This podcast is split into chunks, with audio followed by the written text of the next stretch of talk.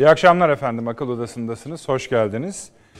Ee, konuklarımız bir dolma kalem sohbeti yapıyorlar. Ben öyle susturayım onları. Sonra konuklarımıza da paylaşın ama o, o sohbeti. Çünkü dolma kalem ayrı bir kültür. Onun meraklıları da çok. Bizim aramızda Süleyman Hocam biraz meraklı. Ee, onu paylaşıyordu efendim bizlerle. Ama biz asıl gündemimiz üzerinden biraz giriş yapalım. Efendim... E, Geçen haftadan günümüze çok fazla madde var işlememiz gereken. Dahası bunların bir kısmı, önemlice bir kısmı birbiriyle rabıtalı, bağlantılı. Ee, onları hepsini bir arada almadan, araya getirmeden işlemek biraz zor. Onun için en büyük kısmından, en etli kısmından başlayalım istiyoruz. Şimdi efendim Sayın Cumhurbaşkanımızın Avrupa Birliği ve Amerika Birleşik Devletleri'ne yönelik bir takım açıklamaları oldu. Bu açıklamalar Zaten birer paragraf, birer paragraf, birer paragraftır. Hem Avrupa Birliği hem de Amerika Birleşik Devletleri ile ilişkili olarak. Avrupa Birliği ile ilgili dedi ki kendimizi başka yerlerde değil Avrupa'da görüyor, geleceğimizi Avrupa ile birlikte kurmayı tasavvur ediyoruz. Amerika için de dedi ki Amerika ile uzun ve yakın müttefiklik ilişkilerimizi bölgesel ve küresel tüm meselelerin çözümünde aktif olarak kullanmak arzusundayız.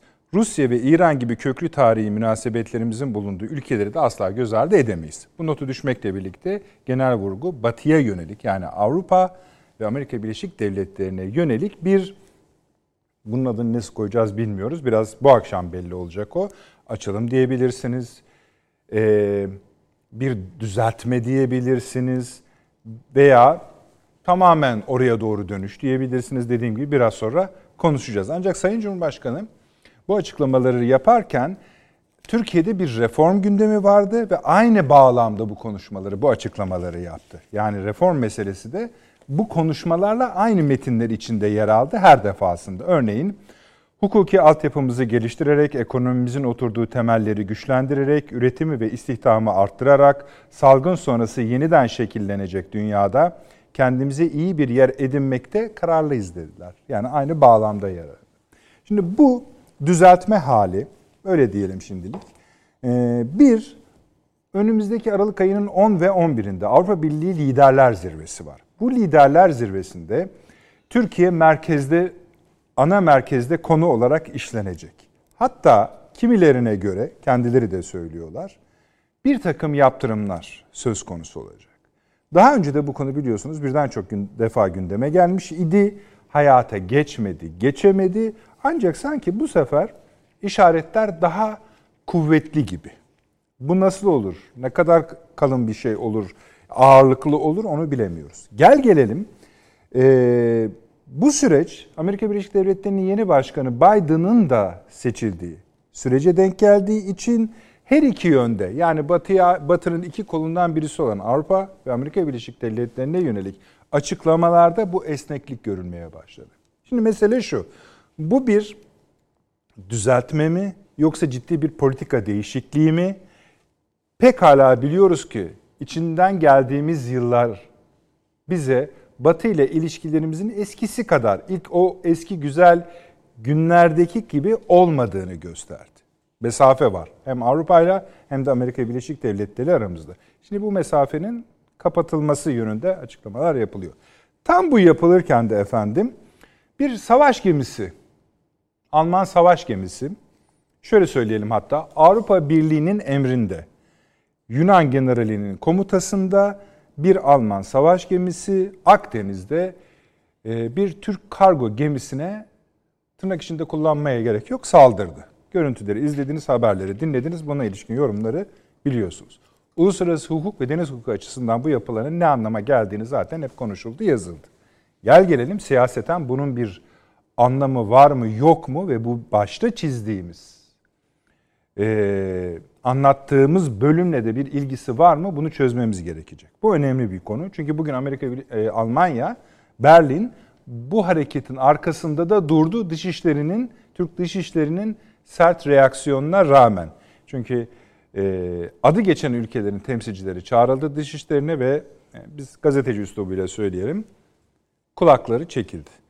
Buna rağmen Berlin bu işi yapılan işin doğruluğunu e, savunuyor. Bu ikisi arasında bir bağ var mı? Yani Türkiye Avrupa'ya bir şey söyledi.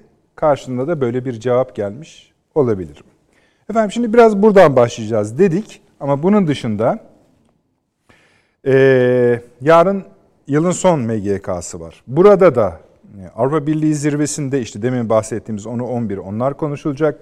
E, Biden'ın yeni Amerika Birleşik Devletleri Başkanı'nın nasıl bir dünya-Türkiye ilişkileri kurmaya çalıştığı hesaplanacak ve Doğu Akdeniz meselesi gündeme gelecek. Bu arada belirtilerim, dün, belirtelim dün gece itibariyle Trump Biden'a yönetimi devredilmesi için gerekli resmi kurum kuruluşlara talimat verdiğini söyledi. Yani böylece artık bu seçimin de bittiğini söyleyebiliriz.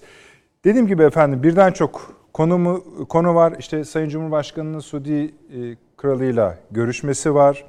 Bu, arada Suudi Arabistan'ın da gerçekleştiği söylenen Netanyahu'nun oraya ziyareti, Mossad liderinin oraya ziyareti, Birleşik Arap Emirlikleri'nin e, Nobel Nobel Barış Ödülü'ne adaylı hızlı hızlı geçiyorum. Sayın e, Büyükelçi ve Cumhurbaşkanlığı Sözcüsü İbrahim Kalın'ın Brüksel ziyareti ki çok geniş bir ziyaretti. Avrupa Birliği'nin bütün temsilcileriyle görüştüğünü söyleyebiliriz.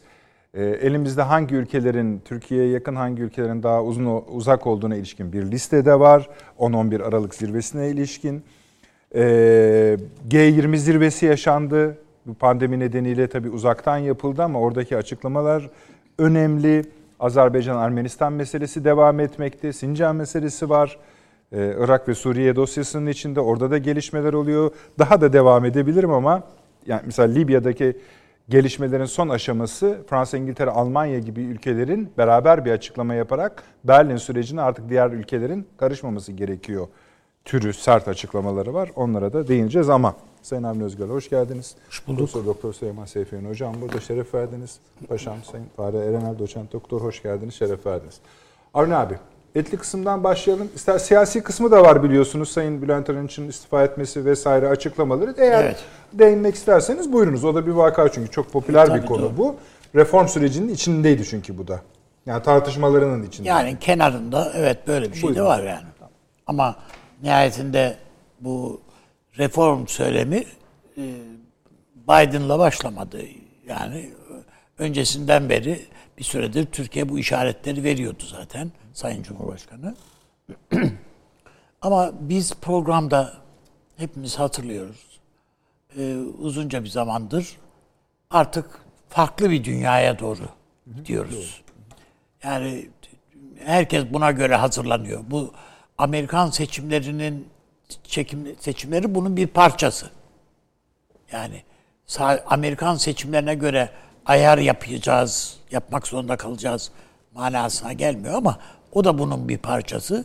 Dahil. Pande, pandemi bunun bir parçası. Bütün bunlar birbiri üstüne eklendiğinde yeni bir dünya düzeni diyelim buna. Buna doğru gidiyoruz. Dünün doğruları başka, bugünün doğruları daha farklı. E, dün için ehemmiyet öncelikli olan bugün için daha geride sırada yer tutabilir e, filan. Bu farklı bütün birçok ülke için böyle e, diye düşünüyorum ben. Ama özellikle Türkiye için de böyle. Türkiye e, bu sürece çok güçlü bir ülke olarak giriyor. Yani evet ekonomik sıkıntılarımız var. Ciddi e, efendim e, bir dip dalga yaşandı bu Maliye Bakanlığı'nda e, ki değişiklikle filan. Yani ne oldu ne bitti? Yani sağlık sebepleri dendi. Öyle nasıl oldu filan diye. Onlar onları bir tarafa koyuyorum. Hı hı. ama e, bir, esaslı bir ekonomi yönetiminde esaslı bir değişiklik oldu. Arkasından e, AK Parti'nin kongreleri süreci ki yarın da bakacağız mesela herhalde değil mi? AK Parti'de MKYK toplantısı var. Orada da bir düzenlemeler var. Öbür taraftan bakıyoruz Cumhuriyet Halk Partisi'nin içerisinde yani Biden'a hani rica ediyoruz hani Türkiye'ye şunları şunları yaptırın diye böyle, böyle yani hiç akla ziyan demeçler filan yani. Onlar da var tabii. Yani Ünal Sonra, Bey artık bizi buraya sokmayalım istedim ama. Evet ama bu yani Gerçi sonradan Cumhuriyet Halk Partisi de toparlamaya çalıştı lafları e, efendim ama ne kadar toplasan topla yani olmuyor. Yani bir O kadar dağıldık Yani kadar. bir adeta liste verdi. Hani şunu da yapsanız hani hazır eliniz değmişken falan gibilerden. Ya, bir siyasi partiye, Türkiye'nin ana muhalefet partisine e, yakışan bir durum değil bu. Bence kimseye bir yeter. durum. Yani kimseye değil de tabii Türkiye'de kendisini iktidar alternatifi gibi gören bir partiye yakışan bir şey değil. Onun bir yetkilisine yani sıradan sokaktaki bir üyesi söylemiyor bu lafları. Ee, ama bizim esas üzerinde durmamız gereken Sayın Cumhurbaşkanı'nın Sayın Cumhurbaşkanımızın sözleri ve bunun yansımaları. Şimdi bir süredir sanki Sayın Cumhurbaşkanı'nın işte çok fazla bu işleri şey yapmadığı falan yani bu parti içinde bile yani çok fazla ilgilenmediği e, ondan dolayı bir rahatsızlıkların olduğu hatta falan düşünülür iken falan ve muhalefeti falan da heveslendirmişken nasıl hazır Tayyip Bey böyle kafası başka işlerde meşgul falan havalarında vardı.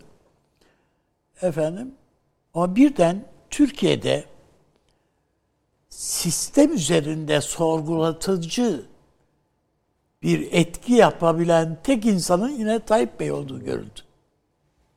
Yani söylediklerine aç, katılır, katılmaz, taraftar olsunuz, muhalif olsunuz o ayrı. Ayrı konu. Ama onun konuşması üzerine bütün gündem Buraya Erdoğan'a döndü tekrar. Ve haksız mı? Hayır, haklı. Yani öteden beri herkesin hatta bir- birçok kişinin CHP'li olsun, başka partiden olsun birçok kişinin altına imza atacağı şeyler sadece ya yetmez ama evet e, diyebilirler veya neden şimdi diyebilirler ama yani bunun dışında bu bu söylenenler yanlış diyemezler.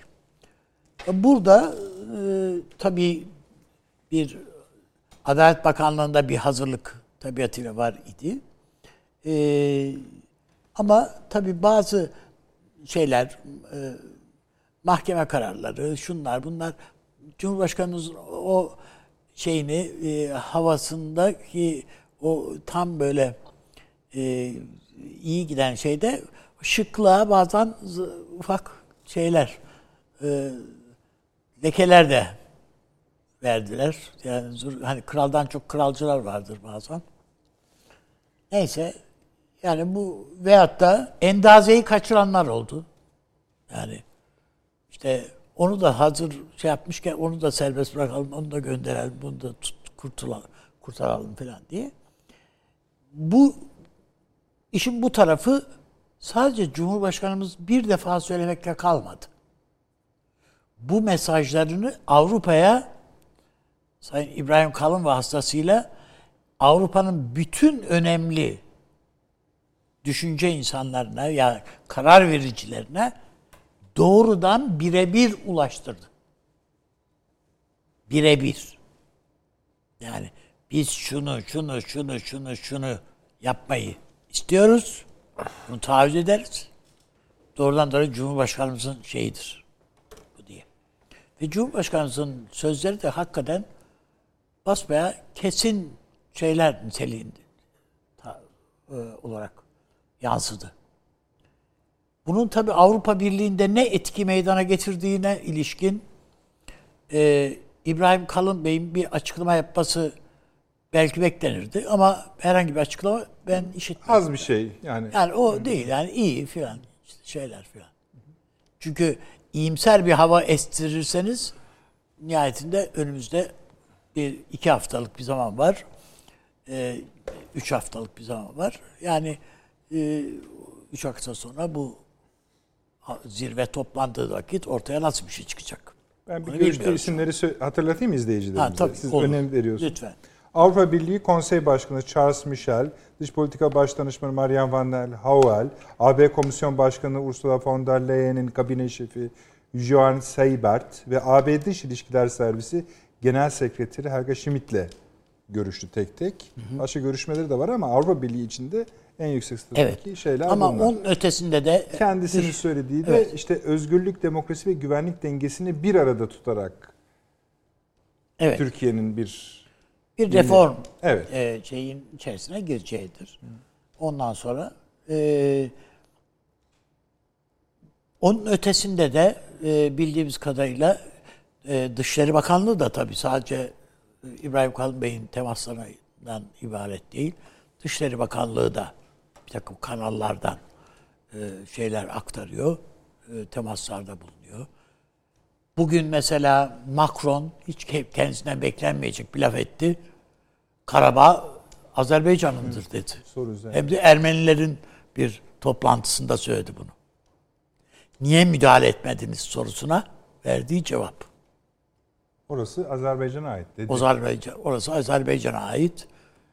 Yani hukuken bir hak bir haklı olmamız gerekirdi. Hukuken haklı falan olunamaz orada dedi.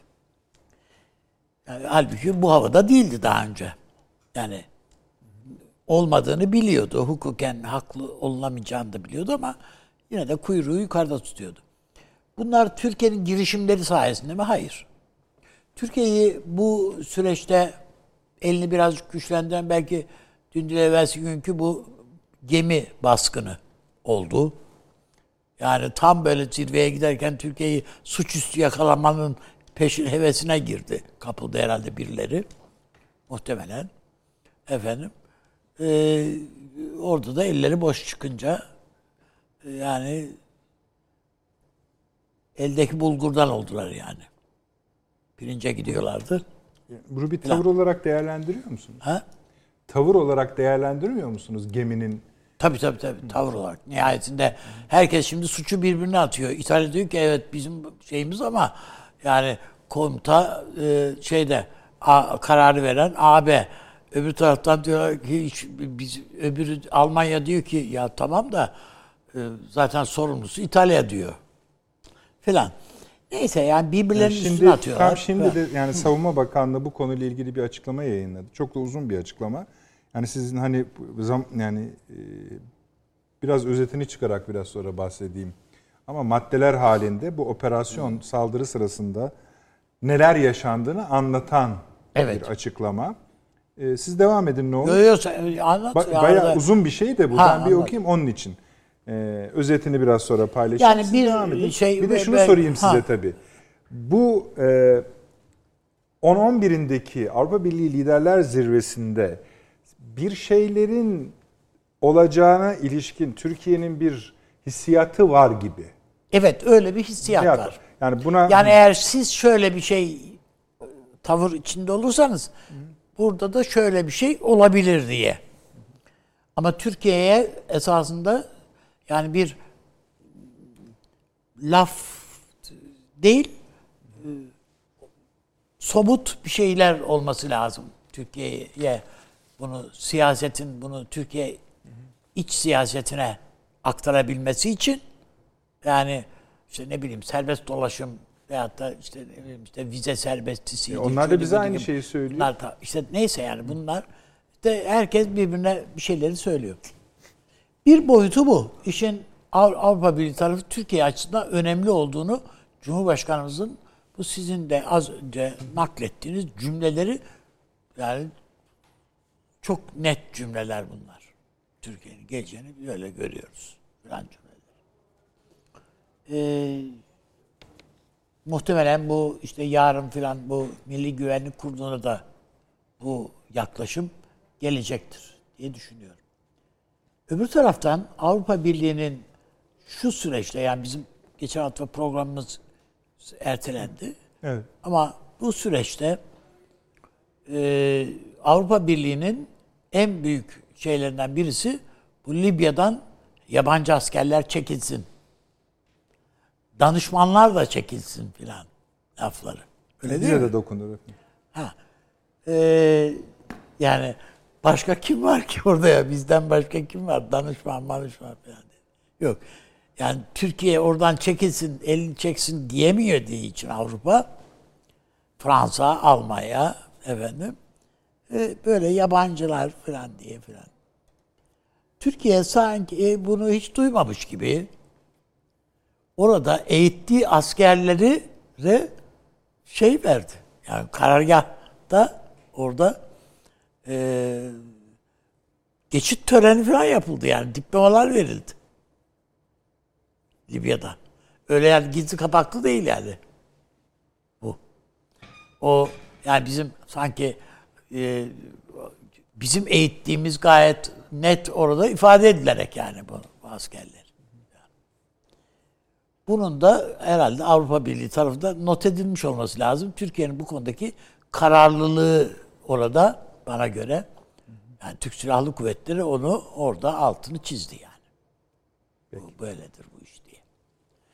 Öbür taraftan e, Putin'den gelen mesajlar, sinyaller Ankara'ya benim ben yanlış takip etmiş olabilirim bilmiyorum ama çok sağlam mesajlar. Güçlü yani mesajlar. Türkiye ile dayanışma halinde. işbirliği halinde mesajlar.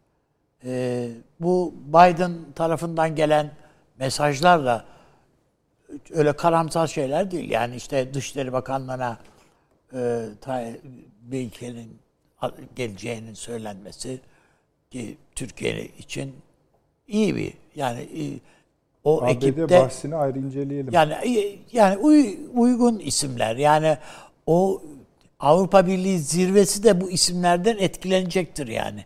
Veya bu isimlerden İnşallah. bir takım görüşler alabilirler diye düşünüyorum. Bu Konuşalım yeri gelince abi. e, Yeri gelince konuşalım. Evet. Tamam. Yani ben e, Türkiye iç siyasetinin tekrar bir kez daha e, Sayın Cumhurbaşkanı tarafından e,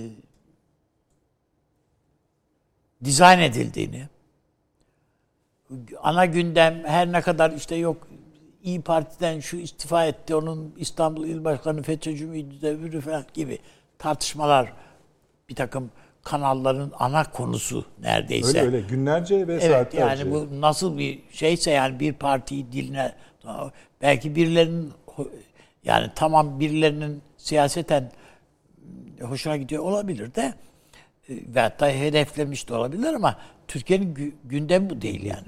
Falan. Ama e, ben temel konu bu değişimin, bu Önemli. reform sürecini eğer tartışıyor olsaydık, ol- olunsaydı, yani ne oldu, ne yapıldı, neler yap, neler eksik veya neler yapılma, AK Parti nelere evet diyebilir falan. Ama AK Parti'nin adamları da ekrana çıkmadılar bu konuda. Yani e, o yüzden yani o da bir bir şey tabii. Tamam abi. Yani.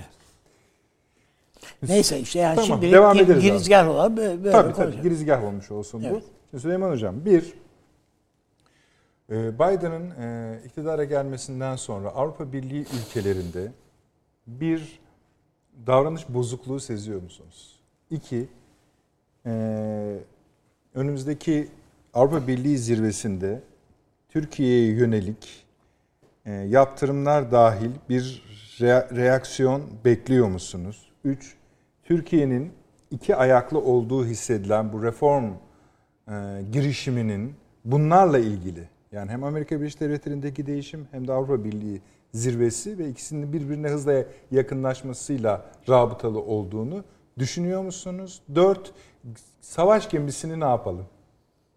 Bunlar nasıl bir beşinci daha bekliyordum yani. Beşinci Söyle, siz söyleyin bizim eksiğimizi tamamlayın. Şaka yapıyorum. Buyurunuz. Şimdi ben e, izninizle bir şey hatırlatmak istiyorum. E, Amerika'da seçimlere yaklaşırken bu masada çeşitli defalar siz sordunuz. İşte biz de tahminlerde bulunduk. İşte Biden mı, Trump mı? Hadi bunu biraz daha kişilerden arındırarak söyleyelim. Cumhuriyetçiler mi, demokratlar mı? E, baktık ki evet yani demokratlar kazanıyor cumhuriyetçiler kaybediyor. Şimdi tabii biz biraz bu ayrımlara blok e, anlamlar yükleyerek bakıyoruz. Halbuki bütün bu süreç içerisinde, bu seçim süreci içerisinde en kritik olan gelişme e, Oğul Bush'un Biden'ı ziyareti olmuştur. Niye? Ha, şimdi bir yani. Kemiklerine, iliklerine kadar cumhuriyetçi olan bir adam gidiyor. Yani Trump'ın partisinden yani. Ötesi var mı? Trump'ın rakibine desteğini belirtiyor. Bush seçim bittikten sonra da uzatmayın bu konuyu. Bu davalara falan gitmeyin dedi Trump. Dedi. Hayır, daha evvel bayağı sempatisini gösterdi. Doğru yani Biden'ı destekledi. Demek ki ayrım bu kadar basit bir ayrım değil. Cumhuriyetçi olmak veya demokrat olmak, Trump olmak veya e, Biden olmak. Amerika'da iki tane güçlü akım var şu an. Bu iki akımın da anlayabildiğim kadarıyla bu partilerde temsilcileri var. Yani e, bugün belli bir siyasi figür hakkında Amerika'da konuşmak gerekiyorsa yani bu cumhuriyetçi mi veya demokrat mı diye sormamak lazım. Şöyle sormak lazım. Neokon mu, paleokon mu? Şimdi bu ayrım biz bu masada yaptık e, biliyorsunuz, hatırlayacaksınız. Trump bir paleokon. Yani paleokon ne demek? Tabi bu biraz alengirli bir laf oldu. E, açalım onu, hatırlatalım e, en azından. Amerika'nın içe kapanma, kapanmasını savunan bakış.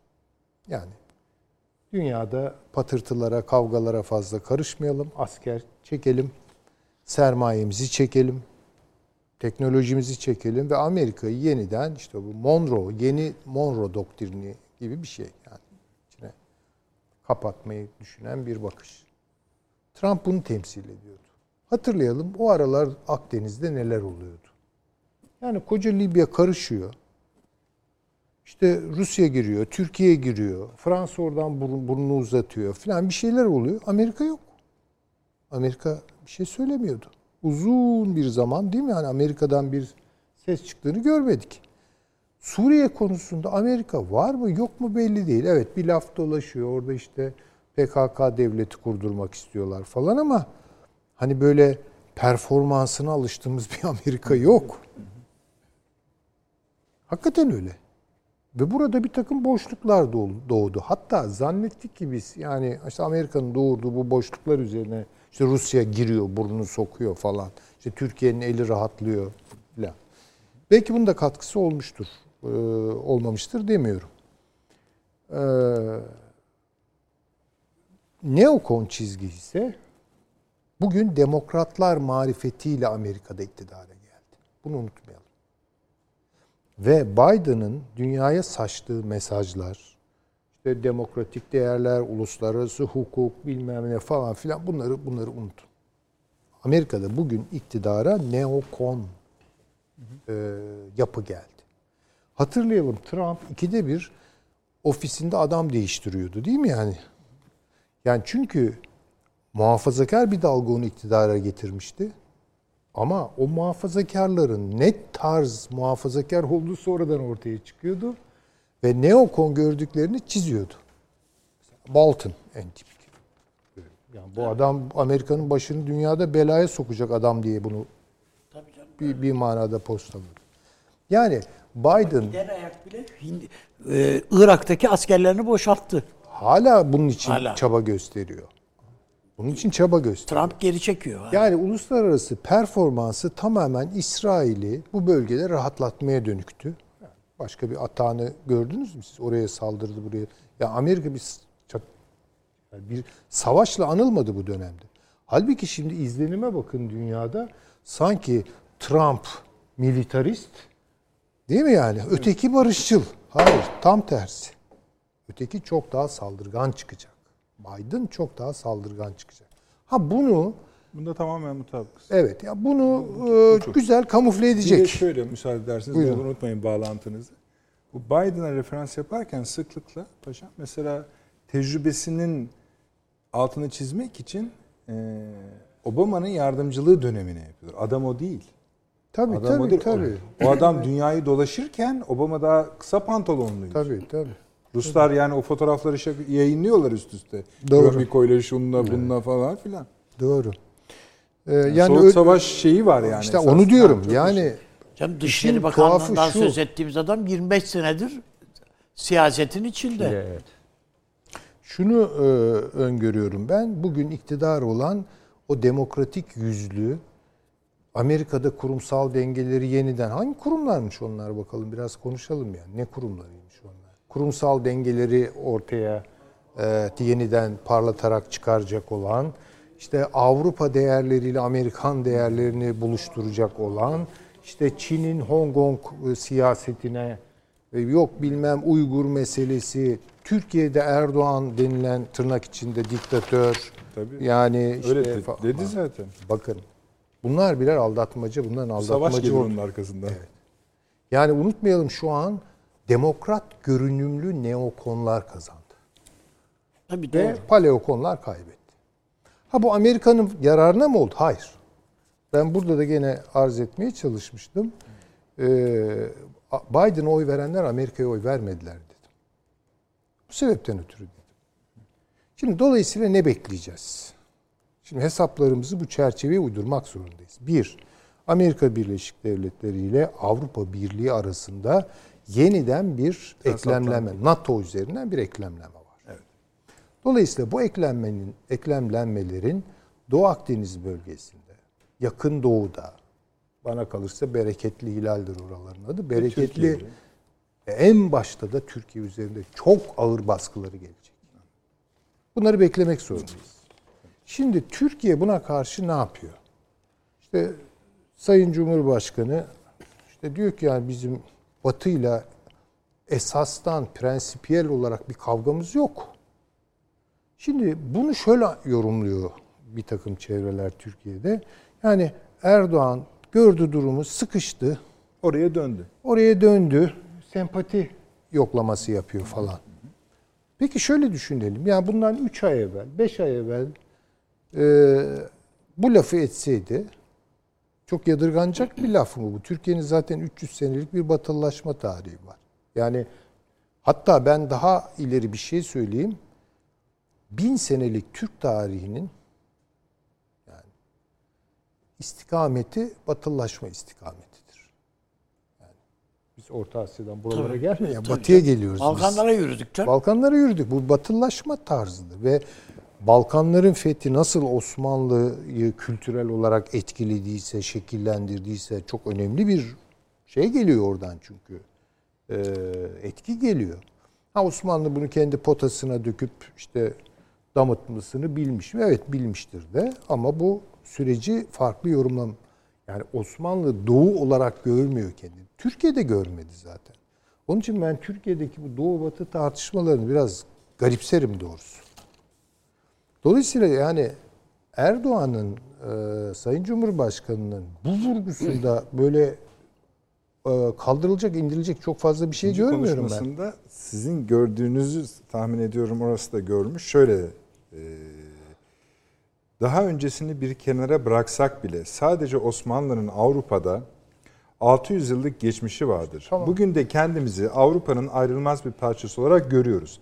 Ama bu ülkemize ve milletimize yönelik açık saldırılara, farklı kılıflar altında dayatılan haksızlıklara, çifte standartlara boyun eğeceğimiz anlamına da gelmiyor. Tamam. Aynı şekilde Türkiye'nin sınırlarının güvenliği ve savunma ihtiyaçları konusundaki hassasiyetine saygı gösteren bir Amerika ile bölgesel ve küresel düzeyde yapılacak çok işimiz var. Yani evet oraya bakıyoruz aynı yerdeyiz Tabii, ama tabii. artık eskisi gibi bunları istismar edemezsiniz. Edemezsiniz. Ha ama siz diyorsunuz ki şimdi tamam burası buraya her şey doğru. Da adamlar o adamlar mı? Ha, şimdi o oraya geleceğim. Ha. Önemli. Şimdi bu Türkiye'nin belki yapması gereken bir şey. Yani Avrupa'ya şunu hatırlatmış oluyor bana kalırsa e, Sayın Erdoğan. Diyor ki yani ben senin doğu olarak bahsettiğin dünyanın içindeki en batılı aktörüm. Ve senin kapındayım. Sen bunu istediğin kadar yani beni içeri almayabilirsin ama ben kapıdayım. Dolayısıyla benim varlığım üzerinden düşünmen lazım istikbalini de. Eğer sen yayılmak istiyorsan ki Avrupa'nın biliyorsunuz yani böyle bir işte Asya kaynaklarına ulaşma, işte Asya'daki fırsatlarla kendini yeniden ayağa kaldırma. Çünkü çok yaşlandılar ve ekonomileri çok kötü. Yani. Dolayısıyla kendini yeniden üretmek için bana da bana da ihtiyacım var. Ey Avrupa, şu an NATO üzerinden üzerindeki Amerikan baskısını makus talihin olarak görme.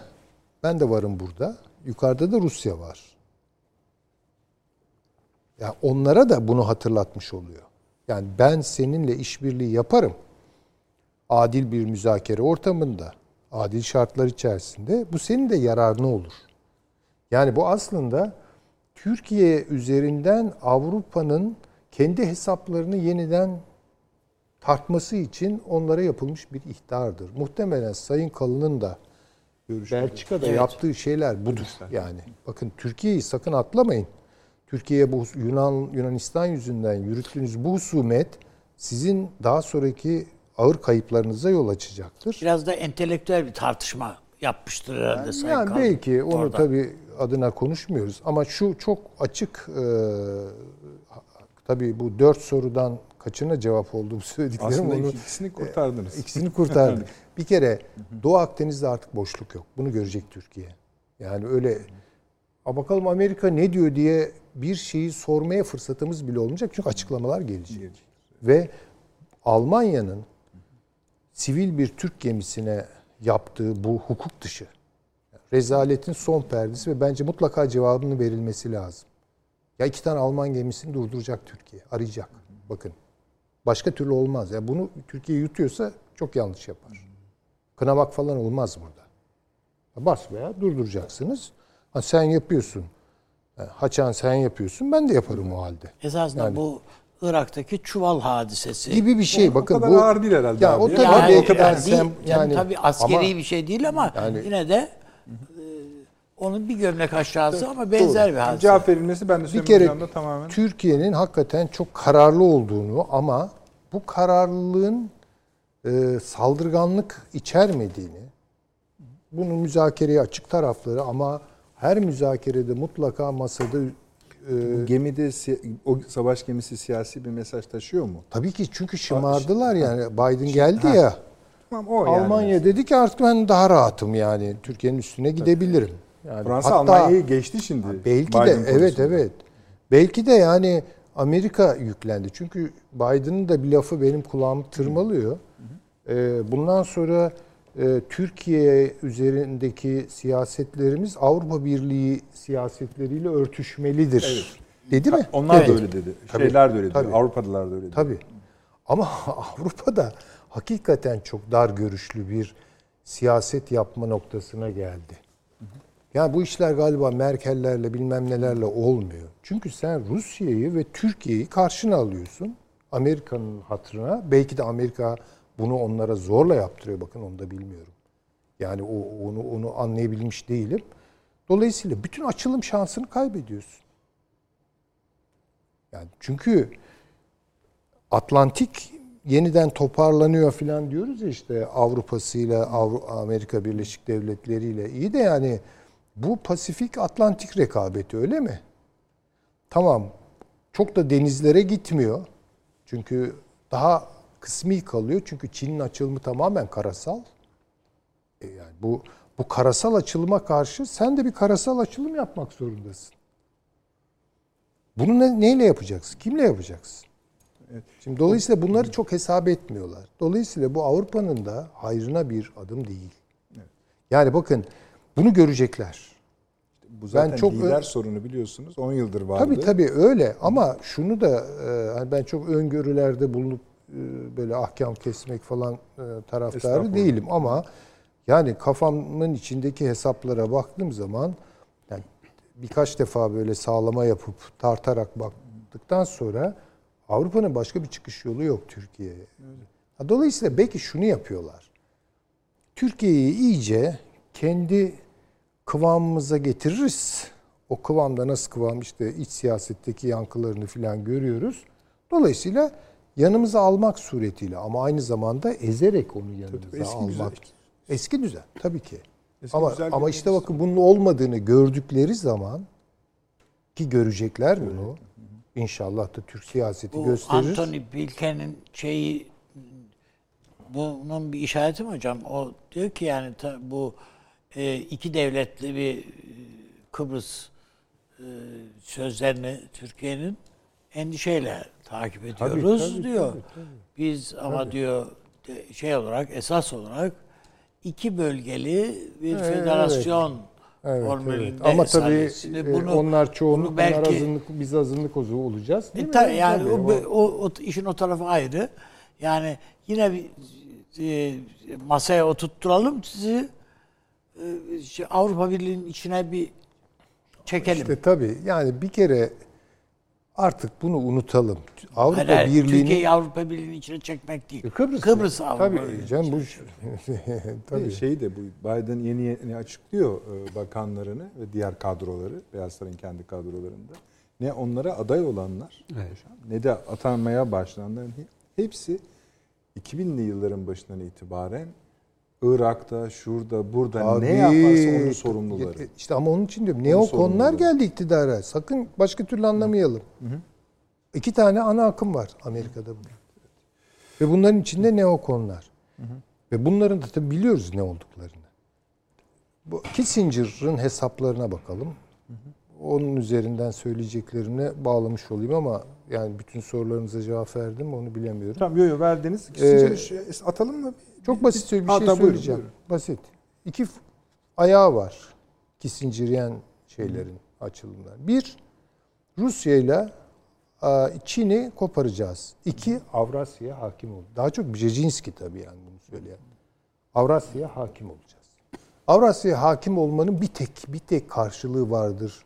Neokon siyasetlerde Rusya'ya diz çöktürmek, Türkiye'ye diz çöktürmek. Aynen. Başka bir ben şey de yok. aynı düşünüyorum.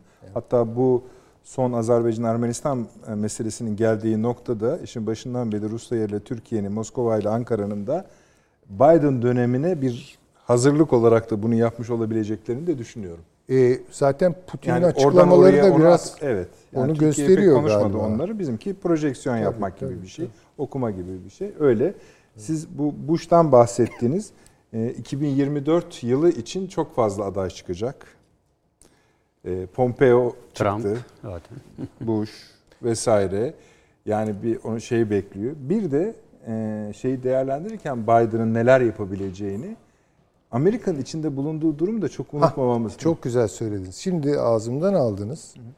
Ee, tamamen Öyle katılıyorum size. Yani stabil bir Amerika yok. Bir kere bu pandemiden kırılıyorlar. İşsizlik öyle. olağanüstü büyümüş vaziyette. Hocam cesetleri bakınız- gömemedikleri için Tabii, tabii. konteynerlarda bekletiyorlar. Ve bakın ne ilginçtir. Böyle bir Amerika yani artık evsizler, işsizler e, devamlı böyle kaynıyor. Bir de gelirken arabada ayrım. oranın şey e, hanımefendi sağlıktan sorumlu 300 binli aşacağız dedi. Tabii. Ölü Şimdi sayısı. siz böyle bir durumda neokon politikalar yürüteceksiniz dünyada gidip- ve savaş ve yani evet. ve Amerikan çizmesi öyle mi? Ve bu Amerika için olacak. öyle mi konuşacağız? İşte bakın bir daha Trump gelirse de öyle bir gelir ki gümbür gümbür. Biraz öyle. Yani o işte artık sonrası ne olur onu bilmiyorum tabii. Peki. Onu ayrıca konuşuruz. Şey de tabii hani e, tam da yani bir iki yıl biraz bunlarla uğraşmak zorunda kalacakmış gibi geliyor bana. Yani Biden. Ee, Bu- bakınız onu yapmayacak. Yani ben- Ne- ben- neyle- şöyle o çünkü kapanma ile ilgili bir şey. Ben yani diyecek ki ya Biden yani, yani içeriğiyle uğraşmak yerine o dışarıya Dışarıya içeride içeride çok daha böyle şaşırtıcı bir adım atma taraftarlarla taraftarı bu e, ekip e, garip bir şekilde New Deal, yeni New Deal, yeni anlaşma, Green New Deal diye bir şeyi Cortez'in özellikle hazırladığı bir dosya var. İnanılmaz bir şey. Ya onun hayata geçmesi ne demek biliyor musunuz? Amerika'daki işsizliğin artık yani dörtte üçe falan çıkma hali. Herkesin işsiz olması Ki- halinde. Ki bunun finansmanı da Fed'in Doları- üstüne çökecek hocam. tabii adam. yani doları öyle bir e, noktaya getirecek ki o QE işte dedikleri quantity genişlemesi, miktar geniş, ya para basma, dolar basma hikayesi trilyonlar falan konuşulacak. Çünkü öyle bir projeyi hayata geçirmek için yani ve bütün petrol şirketleri buna seyirci kalacak. Kaya gazı şirketleri buna seyirci kalacak öyle mi? Yani hiç hiç Amerika'nın hayrına bir iş değil. Dünyanın da değil aynı zamanda. Ha, o ortamda gidip yani böyle kalıplı bir ülkeye de dalaşamaz. Yani o da o da bir meslika mesele. Vallahi Yani- e, çok büyük bir risk alır. Yani bir de şundan belki hani başta ben uzatıyorum savaşa paşama e, şey yapmak ama onu da söyleyivereyim. Yani bulaşmasınlar Türkiye'ye bakın yani. Prestijleri çok kötü bir hale gelebilir Keşke yani. şu huyları olsa bulaşmama. Yani o, o öyle. Evet ben e, iki tane önemli kırılma noktası var. Yani hem Türkiye'nin politika değişiminde hem Amerika ile Rusya'nın biri Türkiye'nin S-4'ler konusundaki testi. İkincisi de Sayın Cumhurbaşkanı'nın Kapalı Maraş'ı ziyareti. Kapalı Maraş konusu Avrupa Birliği konusunda e, yaptırım sürecini ben hızlandırdığını düşünüyorum. E, Amerika Birleşik Devletleri içinde, e, Trump içinde ben e, son dayanma noktasının e, şimdiye kadar katsa dahil diğer yaptırımları ötelemesinin önünde e, S-400'lerin e, hala eğitim vesaire gibi bir takım gerekçelerle bugüne kadar aktif hale getirip kullanmamamızdı. Ama e, test yaptırıldığı anda e, bence her ne kadar Yunanistan da yapmış olsa da e, Amerika Birleşik Devletleri'nin özellikle Trump'ın e, kongreye karşı e, elinde fazla bir koz kalmadı. E, Aralık ayının ortasında e, 2021 yılı Amerikan ulusal güvenlik e, konusundaki bütçesi oylanacak. Bunun içerisine geçen ay e, Türkiye ile ilgili S-400 yaptırımları konusu dahil edildi. E, 740 milyar dolarlık bir bütçe bu. Amerika'nın bütün dünyadaki savunma faaliyetlerini işte PKK, YPG'ye olan desteğini de ifade ediyor. Ve her iki taraftan da üçte iki çoğunlukla geçici öngörülüyor ve Trump'ın önüne geldiğinde de bunu erteleme imkanı olmayacağı ifade ediliyor. E, Dolayısıyla Biden'dan evvel e, Trump e, Trump'a bir bakmak lazım. Yani bu süreçte Biden öncesi neler değişecek Türkiye açısından ki en yakın olan burada Türkiye yönelik yaptırım. Birincisi Amerika'dan geleceğini ben öngörüyorum. E, bu katsa yaptırımları 12'sinden işte 5'ini seçecek, uygulayacak.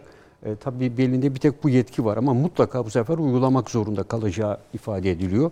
E, Amerika Birleşik Devletleri'nde kongrede oluşan havaya göre. İkincisi e, Avrupa Birliği'nde de yine e, aynı şekilde e, bu zirvede Türkiye yönelik bir yaptırım e, çıkacak. E, çünkü bugüne kadar e, Yunanistan'ı e, bir şekilde e, dizginlediler. Ki Biraz Avrupalılar buna şey diyor yani farklılaştırılmış bütünleşme.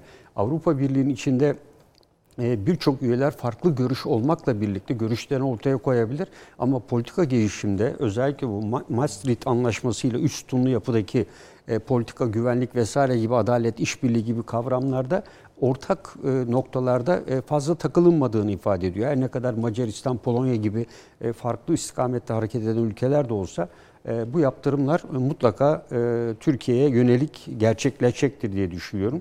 E, Bunu zaten ülkeler savunma sanayinde ağırlıklı olacağı. Yani Almanya'daki makalelerin hemen hepsinde Türkiye'nin Dağlık Karabağ'da kullandığı sistemlerin e, birçoğunun e, Almanya'dan gelen parçalarla olduğunu yani Kanada gibi. E, Onun dışında özellikle Türkiye'nin en çok denizaltı konusunda işbirliği yaptığı ülke Almanya. Ve daha belki bir kısım denizaltılar e, karşılıklı işbirliğiyle bir kısmı orada yapıldı, bir kısmı burada yapıldı. E, dolayısıyla bu denizaltı konusundaki projelerin durdurulması konusunda Almanya'da çok ciddi makaleler çıkmaya başladı. Bu son iki haftadır. E, Avrupa Birliği'nin genelindeki bence ilk yaptırım konusu e, özellikle e, savunma sanayi e, ağırlıklı olacağını düşünüyorum. E, bu konuda işbirliği yapan firmalar veya benzeri kurumlar üzerine olacaktır. Yani aşamalı olarak devreye girebilir ama e, Fransa'dan baktığımızda, Avrupa'da diğer ülkelerden baktığımızda yani Türkiye'nin ekonomik anlamdan ziyade e, çünkü bunda Avrupa Birliği'nde kaybolacaktır. Yani Türkiye bir ticaret e, kota konulması veya mevcut gümrük, gümrük birliğinin e, ötesine çıkılması halinde e, bu tamamen Türkiye'nin kaybedileceği anlamı taşıyacaktır. Ee, Burada tabii Borel'in ifadeleri önemli. Yani burada tabii Borel duruyor duruyor. E, biliyorsunuz üç eski imparatorluk yeniden hayata geçiyor. Geçen gün gene aynı ifadeyi kullandılar. E, Türkiye bu Kafkasya'daki hareketleriyle işte Borel'in ifade ettiği imparatorluk, imparatorluk hayallerini gene gündeme getiriyor vesaire demeye geldiler. Bu tabii Avrupa'yı korkutuyor. Yani bununla birlikte İslamofobiyi de birlikte aldığımızda e, aşırı sağ e, görüşlerinde giderek yayıldığını dikkate aldığımızda ve bir kısım hükümetlerde değişikliğin de aşırı sağcıların iktidara gelmesi olası olduğu düşünüldüğünde bu pandemiyle olan mücadelede de özellikle muhafazakar ve sosyal demokratların başarısızlığı öyle görülüyor. Bütün Avrupa'daki ölüm sayılarında İbre'nin e, büyük ölçüde e, aşırı sağa gideceği e, öngörülüyor. E, tabi bu olursa bu Avrupa Birliği'ndeki politikaları da etkileyecektir. Yani Avrupa parlamenterlerdeki temsilcilerin sayısı, Avrupa Komisyonu yapısı ve birçok şeyde e, buna bağlı olarak şekillenecek ve dış politikası da bir değişikliği olacaktır. E, o zaman işte e, Türkiye için daha tehlikeli bir sonuç e, ortaya çıkabilecektir diye düşünüyorum. Yani Avrupa Birliği'nin e, Türkiye ile ilişkileri e, geliştireceğini ben asla e, bu süreçten sonra düşünmüyorum açıkçası. E, çünkü e, Avrupa Birliği e, ilerleme sınırını belirlemiştir. Hatta Balkanların bir kısım ülkelerini bile almak istemektedirler. E, eskiden aldıklarının, niçin aldıklarının sorgulamasını yapıyorlar ve Balkanları ve Amerika'ya e, bırakma eğilimdeler. E, ve örneğin Bosna Hersek'teki Dayton Anlaşması'dan dolayı Bosna Hersek'te ciddi sıkıntılar ortaya çıkmaya başlıyor. İşte Kosova'daki olayı görüyoruz. Cumhurbaşkanı dahil diğer ekiplerin hepsi e, tutuklandı. Bulgaristan'da ciddi ekonomik sorunlar var. Dolayısıyla Balkanların dışında kalanlarla sınırlama girişim olacağını ve Balkan kaynaklı yeni ülkelerin ki Karadağ'yla iki ülke bekliyordu. Yani mesela Arnavutluk, Sırbistan e, bunları ben e, alacağını pek düşünmüyorum e, Avrupa Birliği'nin. E, dolayısıyla Türkiye'ye olan sınırını uzaklaştırmayı hedefliyor. Yani bir arada Yunanistan var. E, Yunanistan'a sadece bağlı kalmaktansa biraz daha sınır derinliğini arttırarak e, Türkiye'ye karşı araya farklı ülkeler sokarak bu özellikle mültecilerin doğrudan doğruya Avrupa Birliği sınırları içerisine girmesine engel olmaya çalışıyor. E, çünkü mülteciler deniz yoluyla geliyor ama e, Uluslararası Af Örgütü'nün en son verileri diyor ki en çok mülteci Avrupa'ya Ege Denizi üzerinden geliyor şeklinde bir istatistik verisi var. Onu e, İtalya üzeri, Malta İtalya üzerinden e, çıkıyor. Örneğin Malta'nın e, bu İrina operasyonundan ayrılmasında da e, İtalya ve Avrupa Birliği'nin e, Malta'ya giden göçmenler konusunda kendi ülkelerine gidenlere yaptığı korumayı Malta'ya yapmadığını iddia ederek ayrılmıştı Malta. Hatta bunu Türkiye ile işbirliğine falan e, Avrupa gazeteleri de bağlamıştı. E, ancak e, Avrupa Birliği'nin içinde de e, bu sınır güvenliği yani Frontex dediğimiz bir yapı kurdular malumunuz. E, bu Avrupa Birliği'nin e, sınır güvenliği ajansı ismi.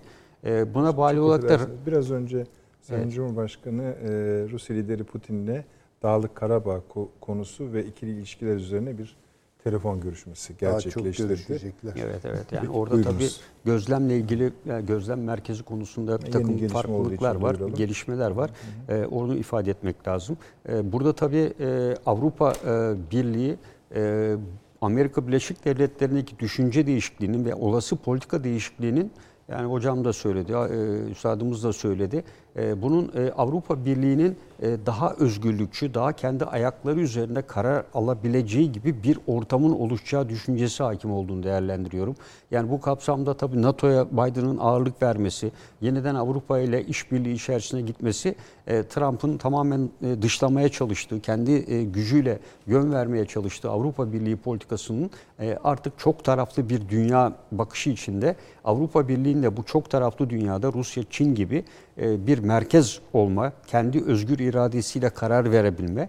Tabii Fransa'nın, Almanya'nın idealde PESCO gibi NATO'dan ayrı bir güvenlik birimi de. Çünkü e, Maastricht Anlaşması bunu öngörüyor kendi işlerini imzaladıkları. Ama bunu hayata geçiremediler. Sadece bu Frontex dediğimiz sınır güvenliği. Yani sınır güvenliği de Karadeniz ve havada sağlanan artı uyduların da yer aldığı bir e, güvenlik sistemi. E, bu işte operasyon komutanlıkları oluyor. Yani İrin operasyonun başında da bir Yunanlı e, denizci var. Biz o İrini operasyonuna da çok şey yap bakmıyoruz. Yok ama e, şöyle bir dayanağı var tabii. Yani 2992 2992 sayılı Birleşmiş Milletler'in kararına dayanıyorlar. Yani o kararda diyor ki e, Libya'da çatışmaları sona erdirmek üzere buraya e, silah taşıdığı şüphesi içinde olan gemilere Mesela Türkiye teftiş şey ziyareti deseydi paşam.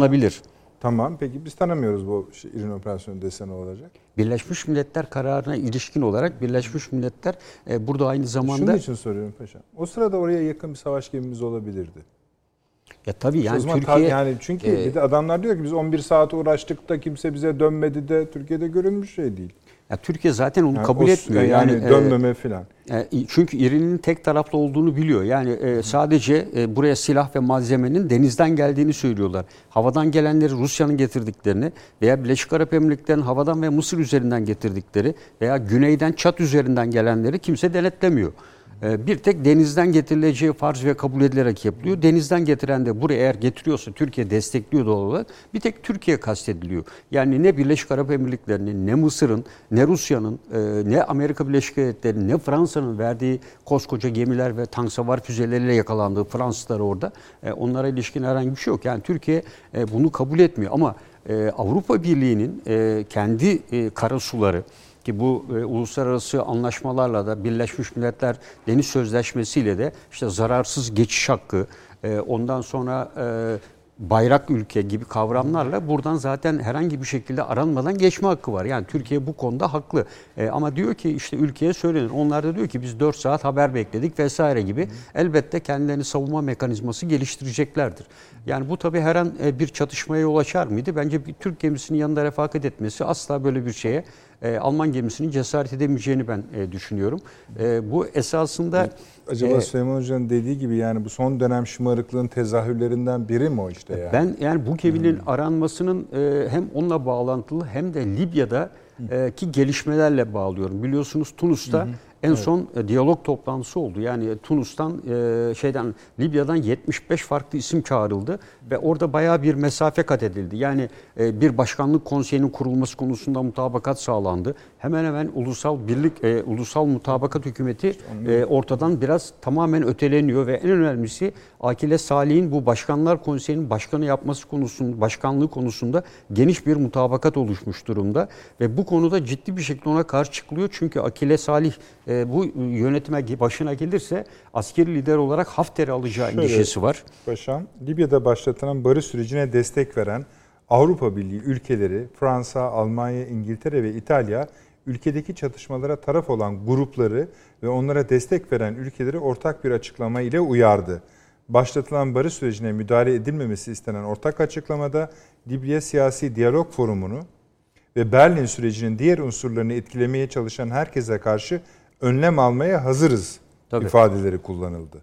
Dört ülke adına yapılan ortak açıklamada Fransa, Almanya, İtalya ve İngiltere BMGK'nın 2518 nolu kararı ve Libya üzerine yapılan Berlin Konferansı sonuçlarına dayanarak 7-15 Kasım'da Tunus'ta düzenlenen, düzenlenen Libya Siyasi Diyalog Forumu'nun ilk tur sonuçlarını memnuniyetle karşıladıklarını duyurdular. Tabii 12-13 Ekim'de yapıldı. Yani bu 5 artı 5 de aynı Şimdi zamanda de yapıldı. size Sayın Cumhurbaşkanımızla Putin arasında, Rusya Devlet Başkanı e, Putin arasında yapılan görüşmeye ilişkin... Bu şey yani e, bu toplantı ve bu kararlardan sonra zaten Türkiye'nin bu Evet. e, hava şey askeri üstteki o diploma törenleri Niyet. falan. Yani yeni İşte- askerleri söylüyorsunuz. Tabii mi? tabii. Tabii, Hani Yani hemen arkasından yapıldı. Yani bu hem 5 Şunu artı söyleyeyim 5 paşam. Berlin. Evet. Şöyle, Suriye'deki ihti- konu yani aralarında konuştukları. Suriye'deki ihtilafın sona erdirilmesi için de Dağlık Karabağ'da olduğu gibi hızlı ve somut adımlar atılması gerektiğine dikkat çeken Cumhurbaşkanı Erdoğan, Libya'nın birlik ve bütünlüğünü korumak için de hem siyasi hem askeri görüşmelerde Türkiye ve Rusya arasındaki işbirliğinin sürdürülmesi gerektiğini ifade etti. Ama işte Avrupa Birliği ve Amerika Birleşik Şans Devletleri Hoca'ya da teşekkür ederim. O alt orayı daireye alıp göndermiş. bize. Ee, bu her ikisi de Türkiye'yi Libya'da tamamen zaten e, biliyorsunuz Amerika hiç Türkiye dış almadan gelişmelere bir bakalım. Ee, bir ateşkes, dört maddelik bir ateşkes e, Amerika Büyükelçisi e, her iki tarafı çağırarak öyle bir ateşkes ilan etmişti Amerika Birleşik Devletleri. O zamana kadar aktif olarak bizim gördüğümüz sahada değilken.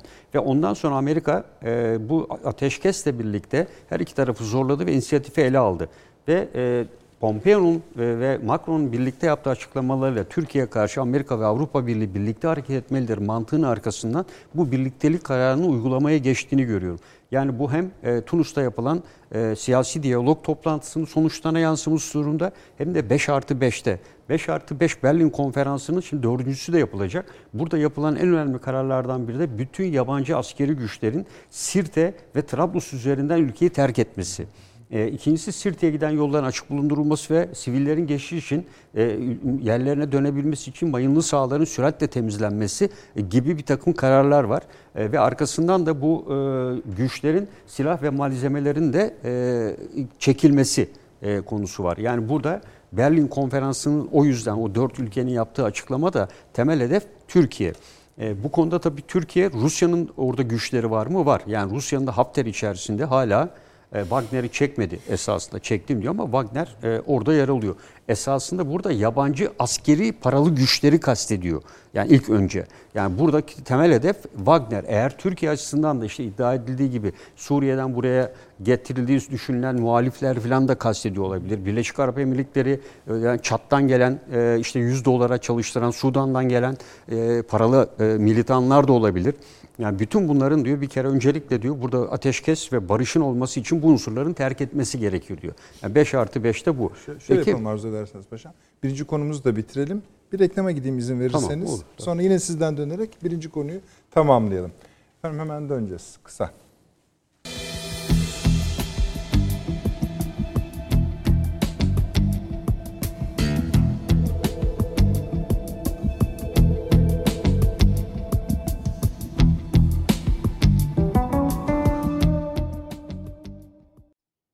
Akıl Odası devam ediyor efendim. Biden'ın seçilmesinden sonra hızla Amerika Birleşik Devletleri'ne doğru koşmaya başlayan Avrupa'nın ikisinin buluşması sonucu Türkiye'yi etkileri üzerine sohbet ediyoruz. Bunun yanında da Alman savaş gemisine biraz göz atıyoruz. Son bölümdeyiz buyurunuz. Evet ben e, öncelikle tabii biraz önce unuttuk ama bugün öğretmenler günü. Bütün Tebrik öğretmenlerimizin haklısınız. gününü kutluyoruz. Özellikle Güneydoğu'da benim de görev yaptığım dönemde dahil. E, orada Şehit öğretmenlerimiz. şehit öğretmenlerimizi bir kez daha rahmet ve minnetle e, anıyorum. Gerçekten çok zor şartlarda o inanılmaz sertlikte Şırnak bölgesindeki dağda tek başına e, bir kadın öğretmenin e, orayı güzelleştirmek huzuruna e, çalışırken nasıl şehit edildiğini biliyoruz tüm tedbirlere rağmen. E, Bunun dışında tabii Amerika Birleşik Devletleri dedim ya bence e, Biden'ın tam anlamıyla görev alıp e, politika üzerinde e, etki kurmaya başlayana kadar olan süreci bizim için çok daha önemli olduğunu düşünüyorum. E, tabii biz birazdan belki geleceğiz ama e, Suriye'de e, özellikle Orta Doğu'da e, önemli gelişmeler var. Amerika uzun yıllar sonra ilk kez buraya bir bombardıman uçağı gönderdi. Evet, şimdi ve, ve F-16'ları e, şu anda İtalya'dan Birleşik Arap Emirlikleri'ne kaydırdı. E, aynı şekilde e, buradan tabii 2500 tane kuvvet çekiyor ama Birleşik Arap ve şeydeki Katar'daki Şöyle güçlerini izleyicilerimizi Evet. bilgilendirelim o konuda da o benim de dikkatimi çekti. Siz de gazetenizde yer vermişsiniz Sani Bey. CENTCOM'dan yapılan açıklamada ABD'nin B-52H stratejik bombardıman uçaklarını Orta Doğu'ya aktardı. Bu neden önemli? Çünkü daha önce yok. yok. Evet. İlk kez geliyor. Bunları buraya aktardı. Uzun süreden yani sonra. net. Bir de ara dönem bu. Evet. E, ba- bol bol detayı var ama e, neden bunlar buraya geliyor? Yani nükleer Bir de silah- ilavesi var. Nükleer silah taşıma atma kabiliyetine bilir. haiz. Ee, ikincisi de F-16 filosu getirdi. Uzun süreden sonra buradaki filolarını Birleşik Arap Emirlikleri'ne, İtalya'da olan filolarını e, buraya gönderdi. Yani bu şimdi kuvvet çekiyor bir yandan ama en son veri e, Amerika'nın şu anda 11 ülkede 54.500 tane askeri var Orta Doğu'da. Dolayısıyla 2500 kişiyi dediğim gibi her zaman Suriye'den çekmesinin falan hiçbir önemi yok. Yani çekip çekmediği de belli zaten sürekli olarak da. Diğer bir konu da İsrail'in e, Golan ve İran Hizbullah unsurlarına karşı son bir haftada saldırılarında inanılmaz bir artış var. Ee, ve ikincisi e, Fırat'ın doğusunda e, üç toplantı yapıldı üst üste. E, Amerika Birleşik Devletleri öncülük yapıyor. Arap aşiretleriyle SDG arasında. Arap aşiretlerinden e, çok önemli bir lider. Geçen iki hafta evvel suikaste uğrayıp öldürüldü burada. Ve Arap aşiretler Amerikalılara karşı ciddi bir tepki gösterdiler. E, bu PKK'yı, SDG'yi sen besliyorsun diye. Şu anda Amerika Birleşik Devletleri Suriye demokratik güçlerine e, bir uyarıda bulundu. İçinizdeki bütün PKK'yı ayıklayacaksınız şeklinde. Bunda da Türkiye'nin Arap aşiretleri üzerinde etkisinin devam ettiğini e, ve Amerika Birleşik Devletleri'nin ciddi bir şekilde sıkıştırıldığını e, aynı zamanda bu toplantılardan çıkan ve sızan bilgilerden de e, bunu e, görmek mümkün e, olduğunu düşünüyorum. E, Bunun dışında tabii Avrupa'da da e, hareketlenme var. Örneğin Belarus biz e, derken şu anda e, Moldova'da ciddi Öyle. sıkıntılar var. Yani çünkü seçimler Aşağısı yapıldı. Avrupa Birliği yanlısı e, Belliydi. 50 Oradan 57.7 ile seçildi ve Rusya'nın kulakları dikildi. E, Transnistria sorunu e, tekrar ortaya atıldı. E, yani, Ukrayna, Belarus, Evet. Karadeniz buraları hep kar- karışacak. Evet. Hepsi Evet, yani dolayısıyla e, bir sorun biterken e, orası da donmuş bir çatışma bölgesi Diyes'tir. 500 bin e, nüfuslu bir yer %30'unu Ruslar oluşturuyor. Daha evvel bağımsızlık ilan etti. Dağlık Karabağ gibi kimse tanımadı. E, fakat daha sonra bir özellik konusu oldu. Onu Rusya da tanımıyor ama tanımış gibi birçok e, işlemlerde bulunuyor.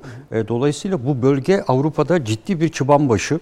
E, aynı Dağlık Karabağ bölgesi gibi yani o da e, buzdolabına atılmıştı ve Rusya'nın donmuş çatışmalar bölgesi içinde yer alan bir yerde. Karabağ'dan sonra ikincisi de buzdolabından çıkarılmak üzere.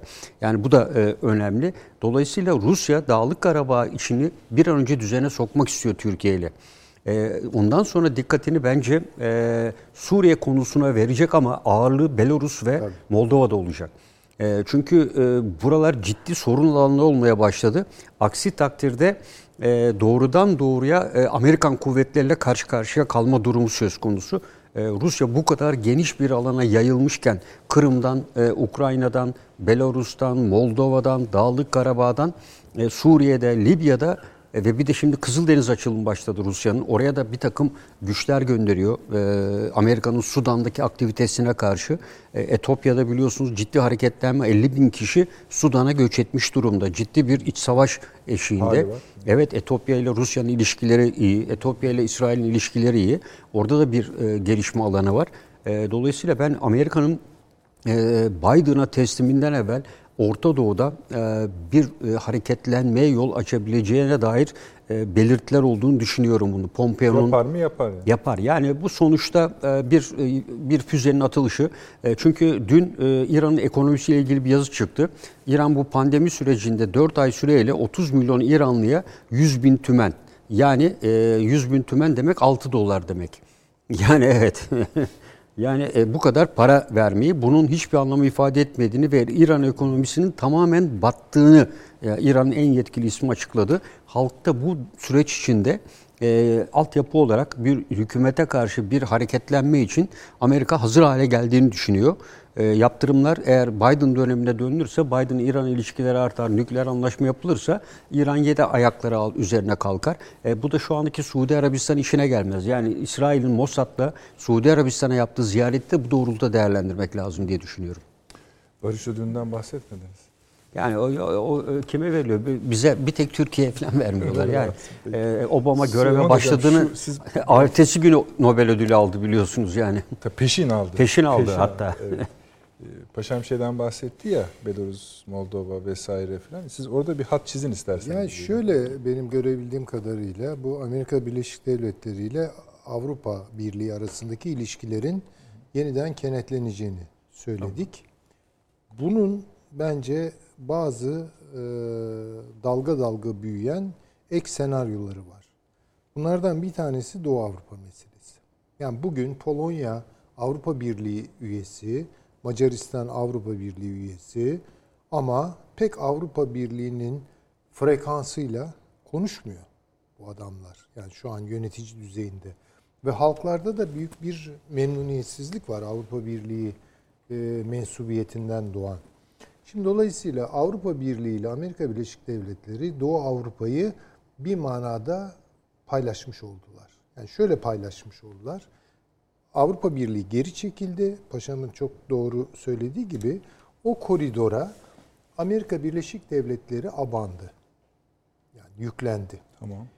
Rusya da bunun derdine düştü. İşte Beyaz Rusya'dan başlayarak yani Baltıklardan Evet. aşağı kadar Moldova'sı da var bu işin içinde başka şeyler.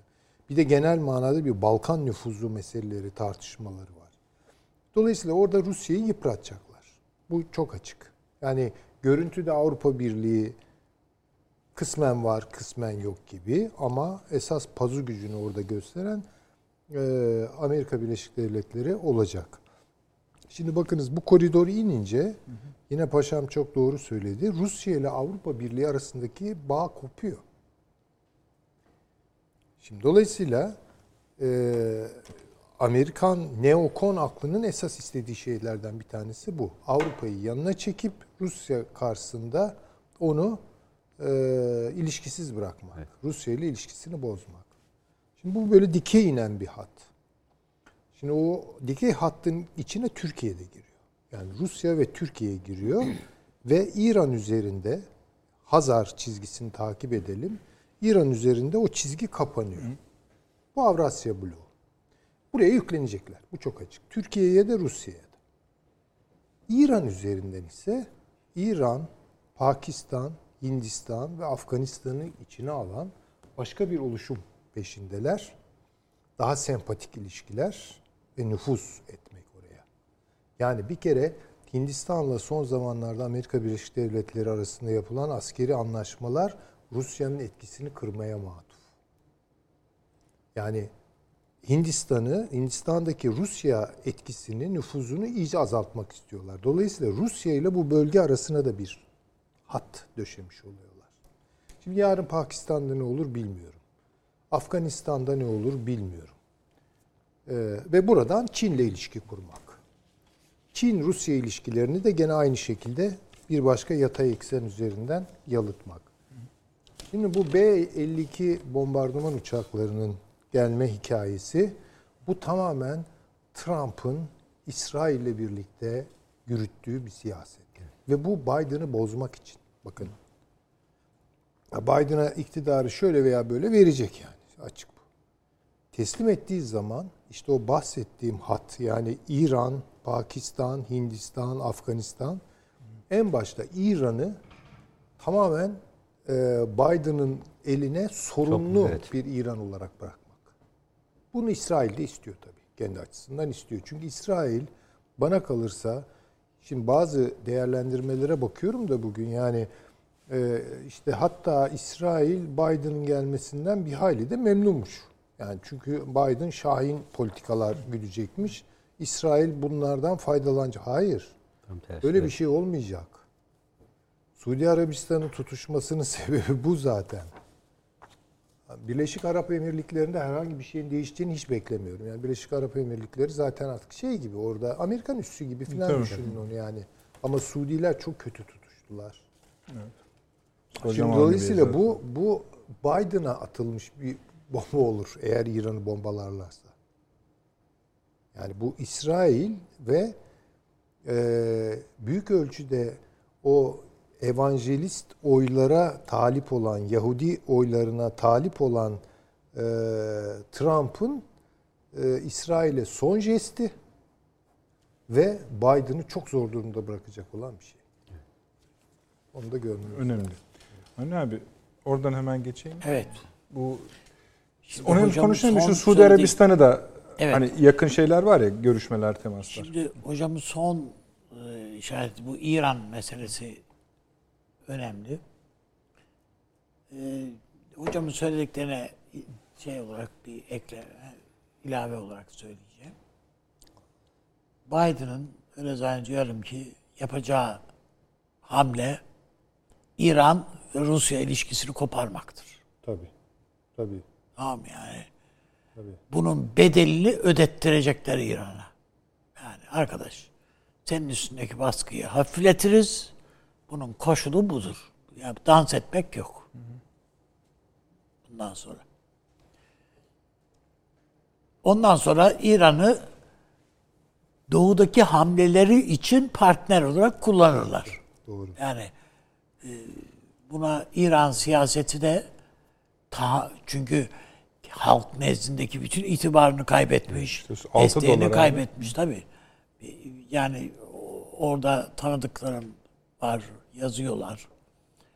Özellikle bu Azerbaycan yani Azeri e, Azer- Azerbaycan Güney Azerbaycan bölgesinde Türk nüfus yani ha patladı ha patlayacak falan gibi ve Türkiye lehine bir takım şeyler var oralarda. Laflar geliyordu. Yani desek ki Ankara ya varız yani yani güve, bize güvenebilirsiniz falan gibi laflar etsek hiç bir anda batır batır böyle barut gibi yayılacak yani. Öbür taraftan Netanyahu Hamas'la görüşmeye hazırız dedi ya. Ha buyur. Adam bunu söylerken Suudi Arabistan'dan gelerek söylüyor. Yani oradan geliyor. Yani Hamas'a diz çöktürmeye Ha, tabii tabii tabii. Yani, odur yani. Ha, muhtemelen Hamas'a söyleyecekleri laflar var. Tabii bütün bunların hepsi esasında doğrudan ya da dolaylı Ankara'ya atılacak goller. Goller. Yani ey Erdoğan sen değil miydin işte bunlar için oynayan Yani bir yani bunlar üzerine siyaset yapıldı, yapıldı filan yani. Aa işte falan diye. Ben e, Trump'ın esasında masayı dağıtmak istediği kanaatindeyim şu anda. Bu İran'a bu şey o. Suudi Arabistan ziyareti, Tabii. Birleşik Arap Emirlikleri ziyaretinin de Tabii, tabii. bu Netanyahu'nun ziyaretlerinin filan hepsinin amacı da bu. Yani muhtemelen bunlar kutsal bölgeleri de çünkü Suudi Arabistan hudutları içerisinde Yahudilerin de kutsal saydıkları yerler var. Özellikle Medine bölgesinin, Medine'nin e, doğusu, da filan e, geçmişte Peygamberimizin yani asr-ı saadette o dönemde işte savaşlar şu bu filan ilk çağ, ilk birinci e, dönem e, Yahudilerle savaşlar verilen yerler var işte e, Hayber Hayber Kalesi filan filan bu yer. Bunlar hepsini ziyarete açacaklar. Yani hani mesela inşallah olmaz ama yani olabilir de e, harem bölgesi biliyorsunuz Müslüman olmayanlar giremez Suudi Arabistan'da. Ya kaldırsak ne olur yani turist diyeceğiz bunlara filan diye yani şey yapmayın filan diye. Yani olur mu olur artık şu saatten sonra ben şu olmaz diyemiyorum. Hani e, efendim Hazreti Musa amcamız öbürü eniştemiz bilmem ne filan diyen bir Suudi Arabistan yani Mekke müftüsü bunlar da bu, bu bir fetva bulabilir. Ama ve nitekim Suudi Arabistan Kralı Türkiye ile gayet e, mükemmel ilişkilerimiz var diyerek değil mi? Dışişleri tam o. Bakanı bir konuşma yaptı yani. Kralla da bir görüşmüştü. Ha. Üstelik de bu konuşma sırasında e, Prens Salman da orada. Yani görüşme sırasında orada. Ya bakıldığında ben e, ortada dağınık bir masa var. Bu dağınık masayı toplama toplayacak insan diye şimdi Biden veya herkes ona bakarak e, şey e, nirengi tayin edecek yani noktası. Evet, e, tayin edecek. Ben mesela e, bu Rusya'daki tedirginliği anlayabilirim ama şöyle bir şey var yani Doğu Avrupa'daki şeyi bu ne Polonya, ne Bulgaristan, ne Romanya, efendim e, Kosova, şu bu bunların hiçbirisi bu Avrupa Birliği filan yani yani bugün Bulgaristan'ı koysanız hepsi eski düzene geçer yani. Hemen anında yani. Ne demek eski düzen? Yani Avrupa Birliği dışında yani Civkov'u istemezler tabii. Ama yani komünist düzeni istemezler. Ama e, Avrupa Birliği dışında çünkü Avrupa Birliği bir cendere. Fonlardan da tam yararlanamıyor onlar. Hiç hem de ne tam mı? Eski halden daha Hiç. beter durumdalar. Yani iki kere Hani bir kısmı zannediyorlardı ki işte euro kullanacağız filan. Hayır hiç. Yani euro da yok ortalıkta. Filan yani. Ee, Almanlar hatta demiş ki sizin ilk hükümdarınız Şişmaman. Onun resmini bulsanız da kullansanız filan demişler. Filan Yani böyle garip. Ya Türk. Ya bu Rus Bulgarların da çünkü şeyi böyle bir tarihsel bir travmaları var. E, b- b- dünyada zaten Bulgarlaş şey Balkanlaştırma diye bir kavram var. Siya, uluslararası siyasette bir kavram var. Yani bir şeyi cür, yani ne pislik varsa içine atacağınız yer gibi manasında bu. Ben burada Amerika'nın çuvallayacağını düşünüyorum açıkçası. An- Çözemeyecekler, anlayamayacaklar. Osmanlı bunları çözmek için 200 yıl uğraştı ya. Yani Erdel Bey'i ile bilmem nesini bir araya getirmek için veyahut da hangisinin oğlunu, kimin hangisinin kızıyla evlendireceğini, hangisine bilmem ne lik vereceğini, ünvan vereceğini falan. 200 yılda yaptılar, yapıldı bu. Öyle kolay bir iş değil. Yani tıpkı Kudüs'ü idaresi gibi bir iş yani. Beş tane benzemezi bir araya getirdiler yani. Osmanlı getirdi. Şu anda onu yapamıyor mesela kimse. O yüzden ben mesela dede ağaç konusunda biz ne kadar tedirginik. Ben dede ağaç konusunda hiç tedirgin megin değil. Amerika oraya artık yatırım matırım da yapmaz. Yani geçti gitti o işler. Tabii bütün şey kartlar e, daha önce hocamın da falan sizin paşam da söylediği e, Pasifik bölgesi, Çin, Hint bölgesi, bütün o coğrafya ve Çin üzerinden oynanacak. E, burada tabii ne, hangi nasıl bir siyaset derseniz Çin'le ben e, şeyin Biden'ın anlaşabileceğini düşünüyorum. Ben de öyle düşünüyorum. Yani hiç e, ve birlikte oynayacak yani Pasifik'te. Japonya'yı falan da satar yani. Hiç burada Son, çok önemli e, değil yani. Çok özür dilerim hani son anlaşma, ticaret anlaşması Pasifik'te zaten bunun ipuçlarını veriyor. Bütün benzemezler orada. Çin Tabii orada, hocam, öyle. Avustralya orada, Japonya orada, Güney Kore orada. Amerika'nın Evet. bütün e, aktörleri, birlikte tabii. hareket edenlerin hepsi Evet. orada. Yani mecburen oraya girecek. Ama bu bölgelerde yani Avrasya'da ve Asya'da güçlenerek e, Çin karşısında daha etkin olmanın yollarını, o ilişkilerde daha belirleyici olmaya e, mümkün olmasını Evet. mümkün kılacak adımlar atmaya çalışacak Biden. Ama ağırlığını esas yani dişlerini gösterdiği yer buralar olacak. Tabii Rusya. Rusya, Tabii. Akdeniz'de A- a- Türkiye ve Avrasya Tabii, bölgesi. tabii. Tabii. Avrasya bölgesi. Ona, ona katılıyorum. Şöyle bir şey var. Yani e, bizim e, zannettiğimizin aksine şöyle bir şey zannettiğimiz değil mi eminim de. E, Trump'ın deneyiminden çünkü Trump Amerika'ya bir takım büyük şirketleri Amerika'ya tekrar çekmeye çekmek için çok çalıştı. Açıkçası. Gelmezseniz şunu yaparım, bunu yaparım, bilmem. Yani tehditler falan hepsini yaptı yani.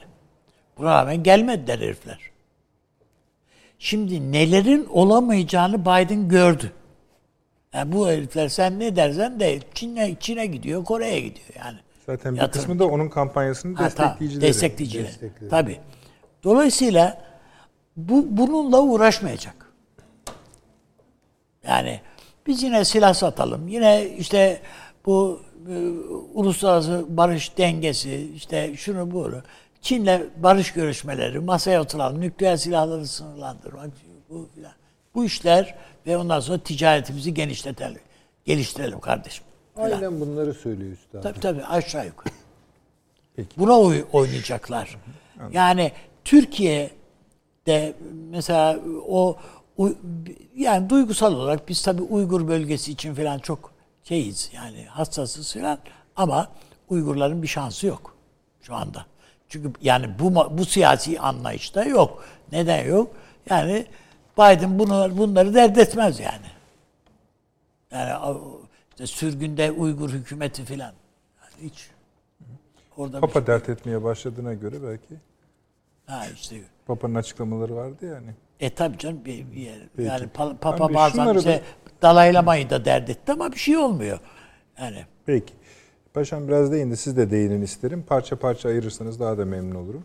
Suriye'deki ihtilafın sona erdirilmesi için de Dağlık Karabağ'da olduğu gibi hızlı ve somut adımlar atılması gerektiğine dikkat çeken Cumhurbaşkanı, Libya'nın birlik ve bütünlüğünü korumak için hem siyasi hem askeri görüşmelerde Türkiye ve Rusya arasındaki işbirliğini sürdürmesi gerektiğini ifade etti. Tabii, doğru. Üç noktada birden biz Türkiye tabii, Rusya ile tabii, tabii, tabii. Kesin doğru. Ama 24 saat oldu. Avrupa Zaten e, e, Avrupa Birliği'nden gelen açıklamanın bir, bir ağırlığı Libya ile alakalı. Şuralarda askerleri Gemi de o çekin işte. filan. Ama ikinci bir tarafı da var. Rusya şeyde Rusya ile alakalı ve Suriye ile alakalı. E, Esed'le diyalog şeye e, e, diyaloğa şey yapıyor. Yani Esed demeyeyim de Şam yönetimi diyor o, e, filan. Yani Ankara üzerine herkesin bir oyunu var. Ankara bunları bir şekilde bahsetmek zorunda. Yani e, biz de burada zaman zaman işte mesela Mısır tedirgin kardeşim yani şu arada bizim evet siyasi hamle falan diyoruz ya. Evet tamam Avrupa Birliği bilmem ne falan da şu ara bizim mesela Mısır'la ilişkilerimizi bir- biraz daha bir, bir tırnak daha yukarıda bir şey yapmamız lazım. Yani Suudi bu Arabistan'dan Si- gelen şey Mısır'dan Sisi geliyor mu bir- abi? Hayır. Benim söylemek istediğim Sisi yönetimiyle değil. Yani bir diplomasi şeyi de önemli. Yani biz büyük elçiliğimiz yok, bilmem neyimiz yok. Yani illa illa şey değil ki yani illa bu Sisi'ye ya kardeş niye boşuna küslük falan filan. Hayır değil. Çünkü Biden da bu e, artık e, yola devam edemeyeceğini, şeyin e, Sisi ile yola devam edilmemesi, edilemeyeceğini herhalde hissettirmiştir yani veyahut da ettirecektir. Adam da biliyor belki de Sisi. İşte bir yerlere para taşıyordur o da şimdi. e, e, bu işler böyle yani Bize yürüyor. çağırdı. Ya bir, bize gelen parayı başka yere koyup da geliyor. Yani son dakikada Libya Kaddafi'nin aklı başına geldi ama iş işten geçti. Doğru. Neyse.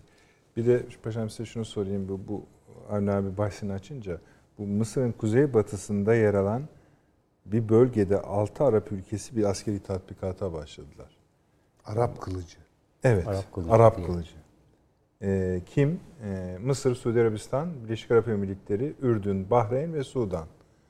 Kaçına kadar sürüyor? 26 Kasım'a kadar. İşte yani bunlar biraz devam ettiği için belki de şeyin güzel. Onları bence çok abartmamak Evet, evet. lazım. Yani bu- O küre şey- Arap kılıcını mı? küre koalisyonu sırasında elde kılıçla yapılan dans var. Mesela O o, o, mesela ona benzer bir şey. Peki. Yani bunu tabii şey olarak düşünmek lazım. Yani bu özellikle İsrail'in e, bu normalleşme ki en son biliyorsunuz Sudan eklendi ona. Amerika Birleşik Devletleri e, bayağı bir kaynak aktardı. Ona karşılık ki Sayın Cumhurbaşkanı da biraz evvel altyazı yazdı. Sudan Cumhurbaşkanı'yla telefon görüşmesi yapmış. E, Sudan'da da bu Beşir nedeniyle Uluslararası Ceza Mahkemesi ciddi bir şekilde bastırıyor. Beşir'i teslim edin diye. E, teslim edilmesi halinde tekrar Sudan'da iç karışıklıklar çıkacağından da endişe ediliyor. E, o da ayrı. İşte Amerika Birleşik Devletleri burada kontrolü e, ele aldığını ben düşünüyorum. E, bu İsrail e, ile Arap ülkeleri arasındaki normalleşmede e, daha önce ifade ettim. Üç kere Su, e, Ürdün, Mısır ve Irak arasında bir grup. E, onun karşısında e, Suudi Arabistan, Birleşik Arap Emirlikleri ve İsrail e, bir gruptu. Yani iki bir gruplaşma vardı. Bence bu e, tatbikat dediğim gibi yani büyütülecek bir konu değil. Belki bu ayrışmayı bir şekilde test etmeye yönelik bir konuda olabilir. Yani bu güçlerini birleştirerek büyük ölçüde yapılacak ve etkileyecek bir tatbikat yok. Bugüne kadar da hiç olmamıştır. Yok Biden yönetiminden kaygılı oldukları hissediliyor. Suudi Arabistan'da daha çok yani böyle adımlar görüyoruz.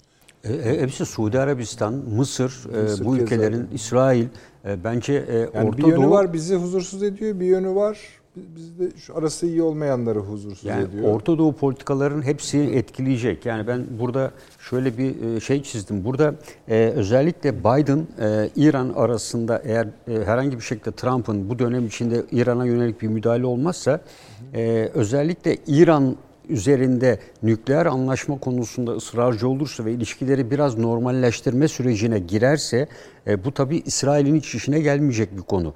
Yani o yüzden Trump belki bunu bir baskı aracı olarak İran üzerinde Suriye'den e, ve Irak'tan Haçlı Şabi'nin özellikle çekilmesi, Suriye'den de ki e, İran diyor ki benim burada hiçbir milisim yok. E, halbuki e, İsrail Mossad'ın tespitlerine göre milisleri var, Hizbullah'ın unsurları var en azından. E, çünkü Biden'ın e, iş başına gelip İran'la olan bu ilişkileri biraz normalleştirme süreci e, İran'ı e, bence bölgede güçlendirecek bir adımdır. E, Suriye'de e, ki güçlerini ki biraz e, ekonomik anlamda çökmesine rağmen e, yine de ruhsal açıdan bu mücadeleye bağlı gruplar. Haçlı Şabi de öyle. E, tabii e, bunlar burada olduğu sürece İsrail güvende olmayacak. Amerika Birleşik Devletleri de e, aynı şekilde amaçladıklarını gerçekleştirmekte zorlanacak. E, bu arada DAEŞ e, ortaya çıktı. Yani Musul'da saldırılarını arttırdı güneyine yönelik olarak. E, bu bölgede İsrail'in e, mutlaka e, ben hocama da katılıyorum. E, Trump'ı devreye sokarak e, burada Biden'ın İran yaklaşmasının ortaya çıkaracağı İsrail güvenliğini olumsuz etkileyen unsurların e, elimine edilmesini e, öncelikle hedefleyecektir. Ee, ve özellikle Netanyahu karşıtlığı da biliniyor. Biliyorsunuz yani Amerikan Yahudilerle e, İsrail Yahudileri arasında da ciddi görüş ayrılıkları var. E, burada e, bence en çok kaybeden esasında bu aşamada hep İran olmuştur.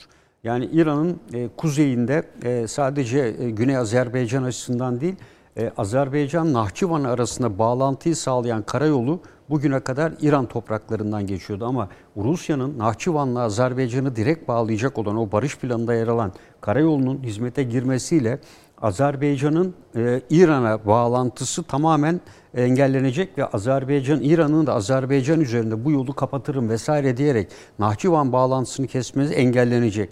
İkincisi İran'ın Türkiye'den, e, Orta Asya'ya Bizim için de bir Evet, e, köprü Bizde- orası yani bir köprü bizde, kanal açıyor yani. Tabii. Bizde e, Orta Asya'ya e, İran üzerinden, o yoldan, Nahçıvan üzerinden Hazar Denizi'nden feribotla tırlarımız gidiyordu. Orada da zaman zaman biliyorsunuz Türk tırları 10 kilometre bekliyor. İran canı istediği zaman açıp kapıyordu. E, dolayısıyla hem ciddi bir gelir kaybını hem de gerek Türkiye gerek Azerbaycan'ı bu konuda engelleyecek bir mekanizması da ortadan e, bu bölgede kalkıyor. Ve daha evvel söylüyorum yani İran e, eğer e, bu süreç olsa da olmasa da ekonomisi dibe vuruyor ve e, dün can kaybı sayısı 483. Artık evet İran'da yani artık e, bununla mücadele edemiyoruz diyorlar. 15 günde kapandılar Evet galiba. 15 günde kapanmalarına rağmen e, bu İran'ı parçalanmaya götürecek. E, Biden parçalanmış bir İran Biden'ın işine yaramayacak. Yani Biden parçalanmış İran. e, e, o yüzden Biden bir an önce müdahale ederek e, burayı bir bütün İran'ı kullanıp e, işte Pakistan, Afganistan çünkü onlar üzerinde İran'ın etkisi fazla ve hem komşu ülkelerle e, bütün halde tutmak istiyor ama Trump parçalamak istiyor. Parçalanmış bir İran e, her zaman için İsrail'in güvenliği açısından uygundur. E, diğeri de e, dediğim gibi yani burada Belucistan e, bence e, Kuzey Güney Azerbaycan'la Belucistan kilit rol oynayacak. Yani Pakistan sınırındaki İran sınırındaki bölgeler. Bu bölgeleri dikkatle takip etmek gerektiğini düşünüyorum. Evet, çok Özellikle. Belucistan bu Bravo. konuda önemli olacaktır. Bunun dışında tabii yani e, dedim Orta Doğu şekillenecek. Yani hocama katılıyorum. Burada tabii Pakistan'a dikkat etmek gerekiyor. Yani Pakistan-Çin ilişkileri biraz e, üst düzeyde olduğu için e, Pakistan'ın e, ikna edilip tabii Çin'le olan 200'ün üstünde proje. Mesela bu Çin pandemi sefer yani hani hiç silah kullanmayan ülke Pakistan'ın ri- riske girmesi durumunda kullanabilir. Yani çok il- ileri ilişkileri var. Evet evet yani o sayede zaten Afganistan'da yer edindi. Yani Çin biliyorsunuz söyledik 150'den fazla şirketi var. Mesela Çin'in bir önceki programda Orta Doğu özellikle Suriye'de yatırımların arttığını söylüyoruz. Ama temel neden Uygur e, Uygur bölgesinden olan orada terör unsurları içinde yer alanların e, ona sızarak ve onları kontrol altında tutarak bunların tekrar Çin'e dönmez, dönmesini engellemek e, gizli güçlerinden Pakistan biri. yani Çin'i Hindistan'ı dengelemek için de kullanıyor. Tabii tabii. Yani e, ama bu anlaşma bence e, Amerika'ya rağmen e, olması mümkün değil. Yani ne Avustralya, ne Japonya, ne Güney Kore Amerika'nın bilgisi olmadan böyle bir işe kalkışamazlar. E, dolayısıyla ben burada Pasifik da Anlaşması. Evet evet. Yani bu anlaşmanın Amerika Birleşik Devletleri'ne ben de katılıyorum. Biden e, Çin'le e, hatta ben de bunu böyle ifade etmiştim. Yani Çin ilişkilerini e, daha farklı hale getirebilir. Çok doğru. Evet. Yani şöyle bir şey izninizle ben Estağfurullah. paşam, Buyurunuz. Ee, şimdi şunu insanlar anlamakta zorlanıyor. Ee, doğrusu ben de önce bir e, zihnim bu açıdan e, bir şaşkınlık geçirdi ama sonra e, Biden'ın özellikle Çin e, serüvenini e, Obama döneminden başlayarak hatta öncesinden başlayarak işte dosyalaştırarak baktım yani ne diyor bu adam bu konuda Çinlilerle falan. Anlayabildiğim şey şu. Çıkan sonuç şu. Çin küreselleşmeci diyoruz. Değil mi ya? Zaten parti kongresinde de çıktı. Pink dedi ki biz küreselleşmeciyiz. Trump da dedi ki biz küreselleşmeyi bitireceğiz. Dünyanın bunu haline bakın diyeceksin. Ya bunu bunu anlıyoruz. Bunu anlıyoruz. Peki Biden ne burada? Ya da o işte arkasındaki neokon ama böyle biraz demokrat, cumhuriyetçi değerlerin ortalamaları üzerinden hareket eden neokon. Küreselleşmenin karasal bir boyut kazanmasını istemiyorlar. Amerika'nın bugün Çin karşısındaki derdi küreselleşme süreçlerinin hala denizler üzerinden olması. Devam. Ve ticari. Dava bu. Tabii Ticari. tabii. Çünkü o zaman Amerika'nın dünyadaki nüfus e, alanları emniyet altında oluyor. Yani ne bileyim işte Rusya'dır, bilmem Hindistan'dır, Çin'dir, şey pardon Pakistan'dır, Zaten Türkiye'dir Maha- falan. Maha'nın e, teorisi Tabii, üzerine teorisi- işlerini kurmuşlar. Yani, tabii. ha. yani zaten istedikleri bu. Ama Çin öyle bir atak yaptı ki bu karasal şeyi zorladı. Evet. Yolu Tek zorladı. kuşak, Zorlayınca evet. problem doğdu. Problem orada doğdu. Yoksa esas da Biden'la Çin arasında yani ekonomik büyük derin görüş farklılıkları falan yok. Ha şimdi Çin bunu gördüğü için bu özellikle son anlaşmayı imzaladı. Yani hazır hale geldi. Ve Amerika'nın dolayısıyla Avrasya'daki eski gücünü yeniden tesis etmesi lazım. Türkiye'yi yeniden NATO formatlarına O da kavuşturması şöyle lazım. tartışma açamaz mıyız? O da adı geçen ülkelerin bir kısmının Amerika, İngiltere, Batı yanlısı olması aslında oyunu denizde tutmak için de görülemez mi? Tabii ki zaten. Tamam, o. onu kastediyorum. Tabii ki. Zaten Tamam. e, Dava o. ikisi üçü ada devleti zaten. Mecburen tabii. Çünkü öbür taraf bütün statikoyu bozuyor. Yani Amerika'nın hegemonik dizilimini, şeylerini bozuyor. Aslında Biden anlaşması gibi. Ha tabii tabii işte onu diyorum yani. Bir tek şu işte mesela Avustralya gibi ülkeler var. Çok aşırı bağlılar Çin'e. Öyle mi gözüküyor ya da? yani şimdi Yüzde şöyle kırk. e, yani mesela benim bildiğim kadarıyla Çin'in ham madde ihtiyacının çok önemli bir kısmı Avustralya'dan gidiyor. Hatta Madenler, şunlar, bunlar. Japonya'nın da hocam Japonya'nın da öyle. yani gıda ihtiyacı Tabii. filan hepsinin Yani Avustralya'dan. ne kadar ilginç değil mi? Hani Avustralya batının parçası, uzantısı. Dolayısıyla ham madde emmesi lazım ki ham madde satan bir ülke haline geliyor. Tabii bunlar biraz işin latife kısmı. O ham madde öbür ham Şunu, madde şunu değil. da söyleyeyim. Biden dönemi yani üç büyük ülkenin en çok konuşulduğu dönem olacak ve e, Türkiye'nin de en çok konuşulduğu dönem olacak.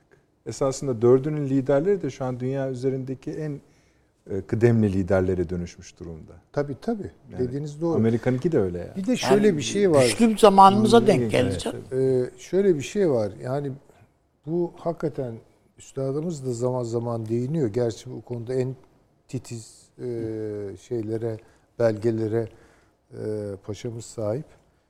Bu harita işleri var ya çok mide bulandırıcı geliyor bana. Çünkü dünyayı ütülüyoruz. Yani Evet. şöyle ütülüyoruz. Şimdi böyle ütülediğiniz zaman Amerika burada kalıyor. Çin ta orada kalıyor. Halbuki dünya yuvarlak olduğu için için burun burundalar. Burun burnalar. İşin bu tarafını unutuyoruz. Tabii. Ya bundan sonra yeniden böyle hakikaten küreselleşme de zaten herhalde bunu yani küreselleşmenin ima ettiği en tipik şey ya dünya haritalarının üzerine ütü geçirmeyin. Yani şunu bir kere Öyle. görelim tabii. Ama o üt- harita ütüleme işi herkesin bir bakıma da e, kolayına gidiyor. Ama çok yanlış sonuçlar verdiriyor bize. Amerika'nın batı tarafı ile Pasifik'e bakan yüzü zaten Çin'le iç içe.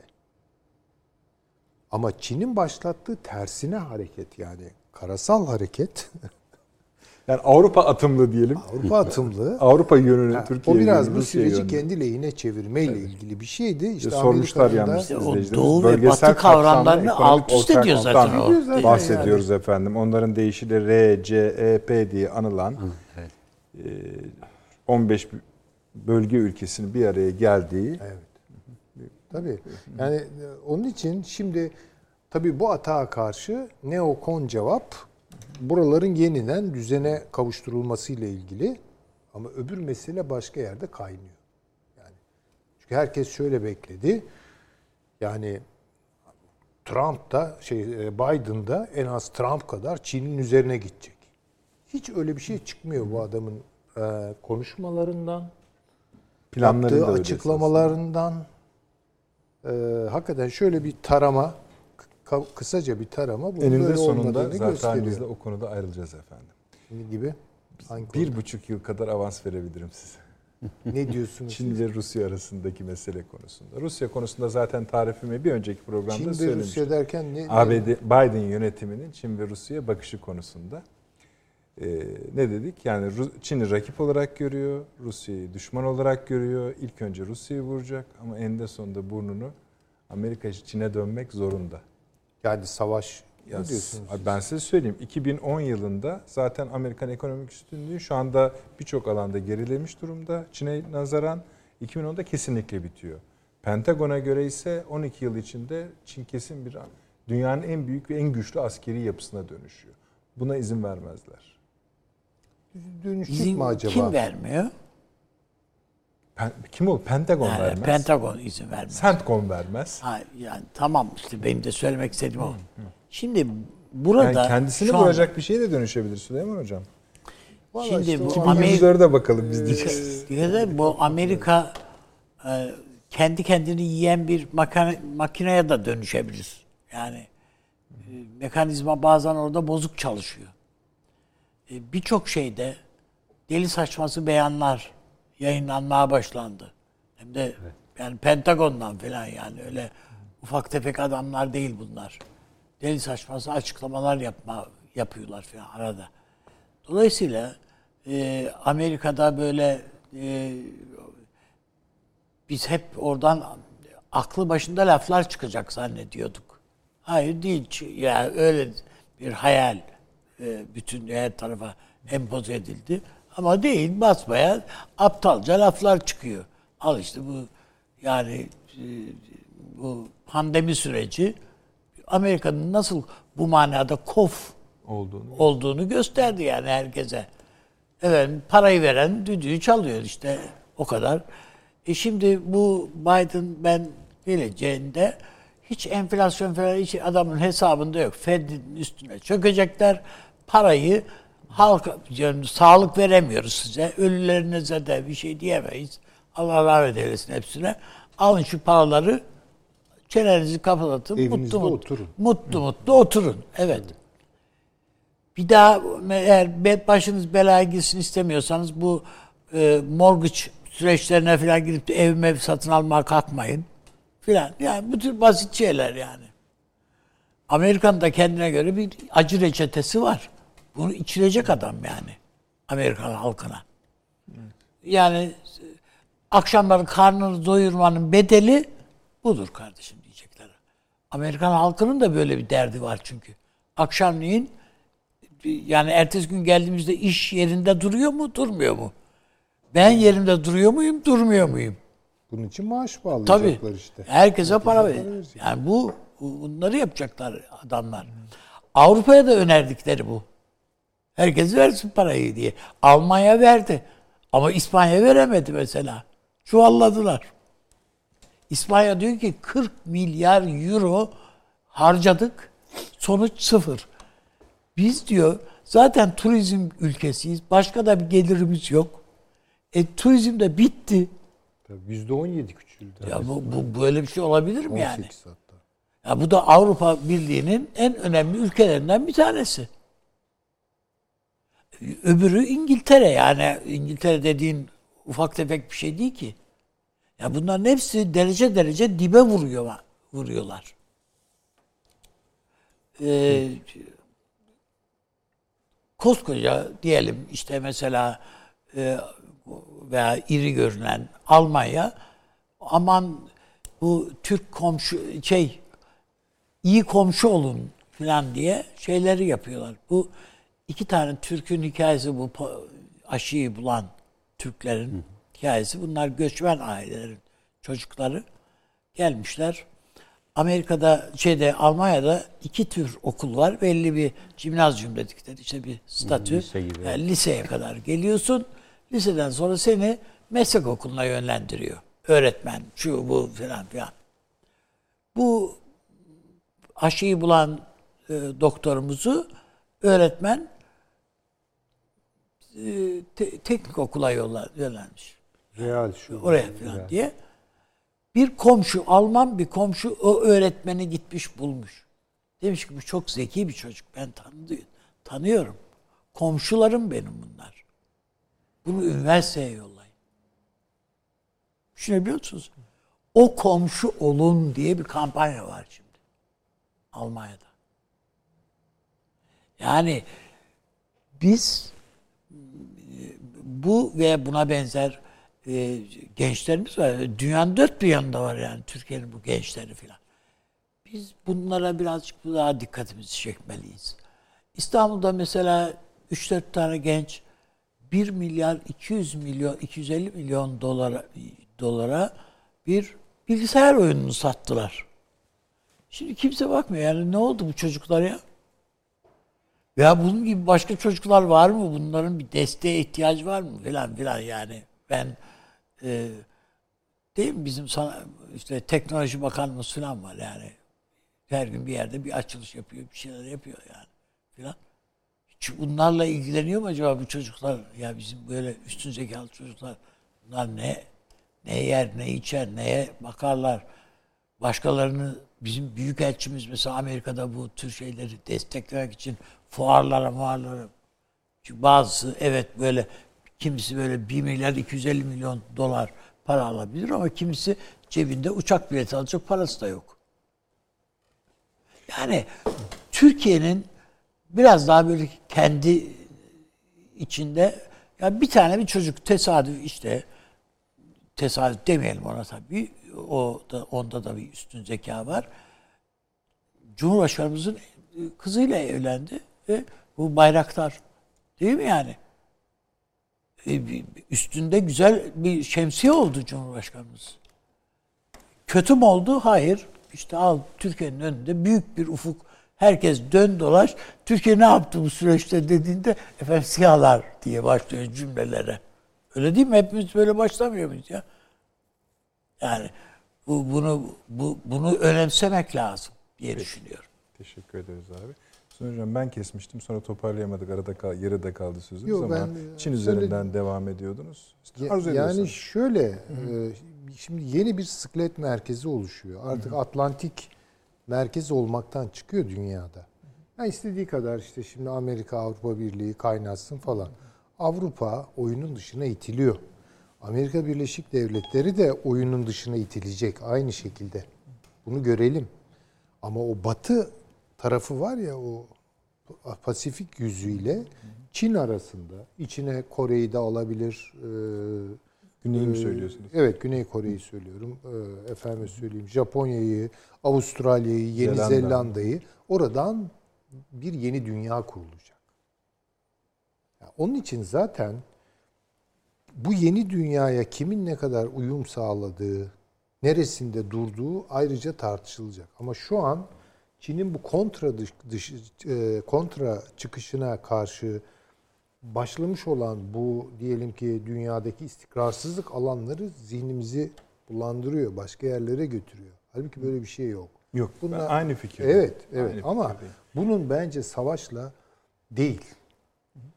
Ee, yani savaşlar olacak tabii ki de. Yani bir Amerika ile Çin'i çünkü Amerika ile Çin savaştığı takdirde bunun konvansiyonel bir sınır içinde kalacağının kimse garantisini veremez. Bu savaşın galibi yoktur. Bu savaşın galibi yoktur. Tabii canım. Ya Amerika diyelim ki e, dörtte üç yıkılır, dörtte bir ayakta kalır. Ya ama o dörtte bir ne yapacak yani? Veya Çin'in diyelim ki yarısı ayakta kaldı ama Hocam sefalet bölgeleri tarihte o Çin'i sildik, süpürdük, bittik. Bitti dediydik. Yani Bitmemiş meğersem. Şu, şu çok önemli. Tabii daha önceki bu hegemonik geçişler hep savaşlı olduğu için yani belli bir düzenlilikte evet bunun da bir büyük hesaplaşması olması gerekir gibi bir düşünce geliyor. Ama öyle değil artık. Çünkü o savaşlar sonuçta evet yıkım getiriyor ama üzerine bir şeyler kurulabiliyordu. Şimdiki öyle bir savaş, öyle bir yıkım getir ki üzerine hiçbir şey kuramazsınız. Muhtemelen de olmayacak öyle bir savaş. Ama Diyorlar olmayacak ki işte zaten yani. bundan Şöyle- sonraki savaş işte okla yayla Evet, Einstein gibi. yaparız. Yani Şu, aslında hani bir sade, sizi sadeleştirme teklifinizi e, ben a- kabul etmiş olayım. Rusya'ya ne yapacağını biliyoruz. Ne yapmak istediğini Tabii, biliyoruz. tabii. Ne yöntemle yapacağınızı aslında ayrı bir de konuşma konusudur. Evet, evet. Çünkü ben esasında Biden'ın ya da Biden yönetiminin Rusya'dan çok Putin ve onun yönetimine vuracağını düşünüyorum. Bu başka bir Pa- Biden'ın mı? Biden ve Tabii, yönetiminin. tabii, tabii. Yani asıl problemin o ayrı bir Tabii konu ki, ama. Zaten dedikodu çıkarmaya başladı. Adam kanser ameliyatı oldu yok bilmem ne falan Neler diye. İngiltere'yi hatırlayalım yani. Tabii Evet, ki. Ee, bu bölgeyle ilgili yani Kafkaslar Orta Asya bölgesiyle ilgili zaten kendiniz anlattınız. Ama bu yaparken Avrupa'yı toparlayamaya gayret edecekler. Tabii İngiltere'yi ayrı tabii, konuşalım. Çin'i ayrı. Yani Çin ayrı bir şey. Ama işte. bakın onun Gel gelelim, hepsi bize- yani- oradaki süreç. Yani şimdi biz hep e, buralarda olup biten şeyleri mesela Avrasya'da veya ne bileyim işte Hint denizinde e, o e, Türkistan'da falan olup biten şeyleri hemen bir Amerika-Çin geril- gerilimi ge- Genel kabul bu. Şimdi Yanlış. genel kabul yani buna dikkat etmek lazım. Şimdi Amerika'nın Çin'in başlattığı bu kara atağından hiç hoşlanmadı. O açık. Çünkü düzenini bozan bir şey. Yani bir takım ülkelere yeni fırsat alanları açıyor. Çin orada birden büyüyor, nüfuzu artıyor vesaire. Başka güçler girebiliyor işin içine falan. Burayı bir kere düzene sokmak istiyor. Bir de Hindistan çok önemli. Hindistan'a bütün Bence bu seçti süreci gibi geliyor Efendim? yerini. Yerini seçti gibi geliyor bana. Hindistan mı? Tabii canım. Yani bence de öyle. Ee, Hindistan'a ayrıca bakıyor. Yani o bu sürecin içerisinde böyle gözünün göz bebeği orası. Kamala Harris falan boşuna gelmedi. Ama Çin'le diyelim ki rekabeti, hesaplaşması öbür tarafta, Pasifik'te oluyor. Bunu bunu çok karıştırmayalım birbirine. Ve Biden'ın gelmesi işin o boyutunu kendi salınımına bıraktı. Ve işte o ticaret anlaşması çıktı canım yani. Aa bir sürü yerde kavga edenler burada ne güzel anlaşıyormuş meğer. Yani orada çünkü başka bir şey olacak. Peki. Ve bu Şunu ama- düşünür müsünüz hocam? Ee, Trump'ın Trump'ın dertlerinden veyahut da uğraştığı şeylerden birisi Kuzey Kore'ydi. Değil mi? Roket adam bilmem neler şunlar bunlar. Biden bunu Çin'e havale edemez mi? Bunları adam et diye. E, tabii Çok tabii. rahat edebilir. Olur, tabii, ne olacak ya? Şimdi hiç yorulacağını zannetmiyorum ona. Yani Tabii hiç yorulmaz. Çin'in Çünkü hesabı göbeği nedir? buraya bağlı. Yani Kuzey evet. Kore'nin. A- Halkımızı aç bıraktık. öz- özür Üzgünüz diliyorum diyen diye herif çıktı ya. Ha yani. İşte dediğim gibi o taraf çok ayrı. Oradaki bir hesaplaşmanın aktörlerini burada başka türlü görebiliriz. Evet öyle. Ama işte onun için orayı buradan tartmamak lazım. Bu- Buradan derken neyi, neyi Yani kıtasal, e, öyle değil. karasal ölçekli Bunu bize gerilimler. itekleyen esasında yine Amerika. Bunu yapmamıza yani itekleyen Ama Amerika. Biraz biz kendimiz de bunu ihtiyat E, haline tamam, getirdik. Peki. Şöyle yapalım o zaman. Bir reklama gidelim sonra Paşam'la devam edelim. O bize aynı zamanda ilk savaş nerede çıkacak onu da anlatacak. Hemen dönüyoruz efendim.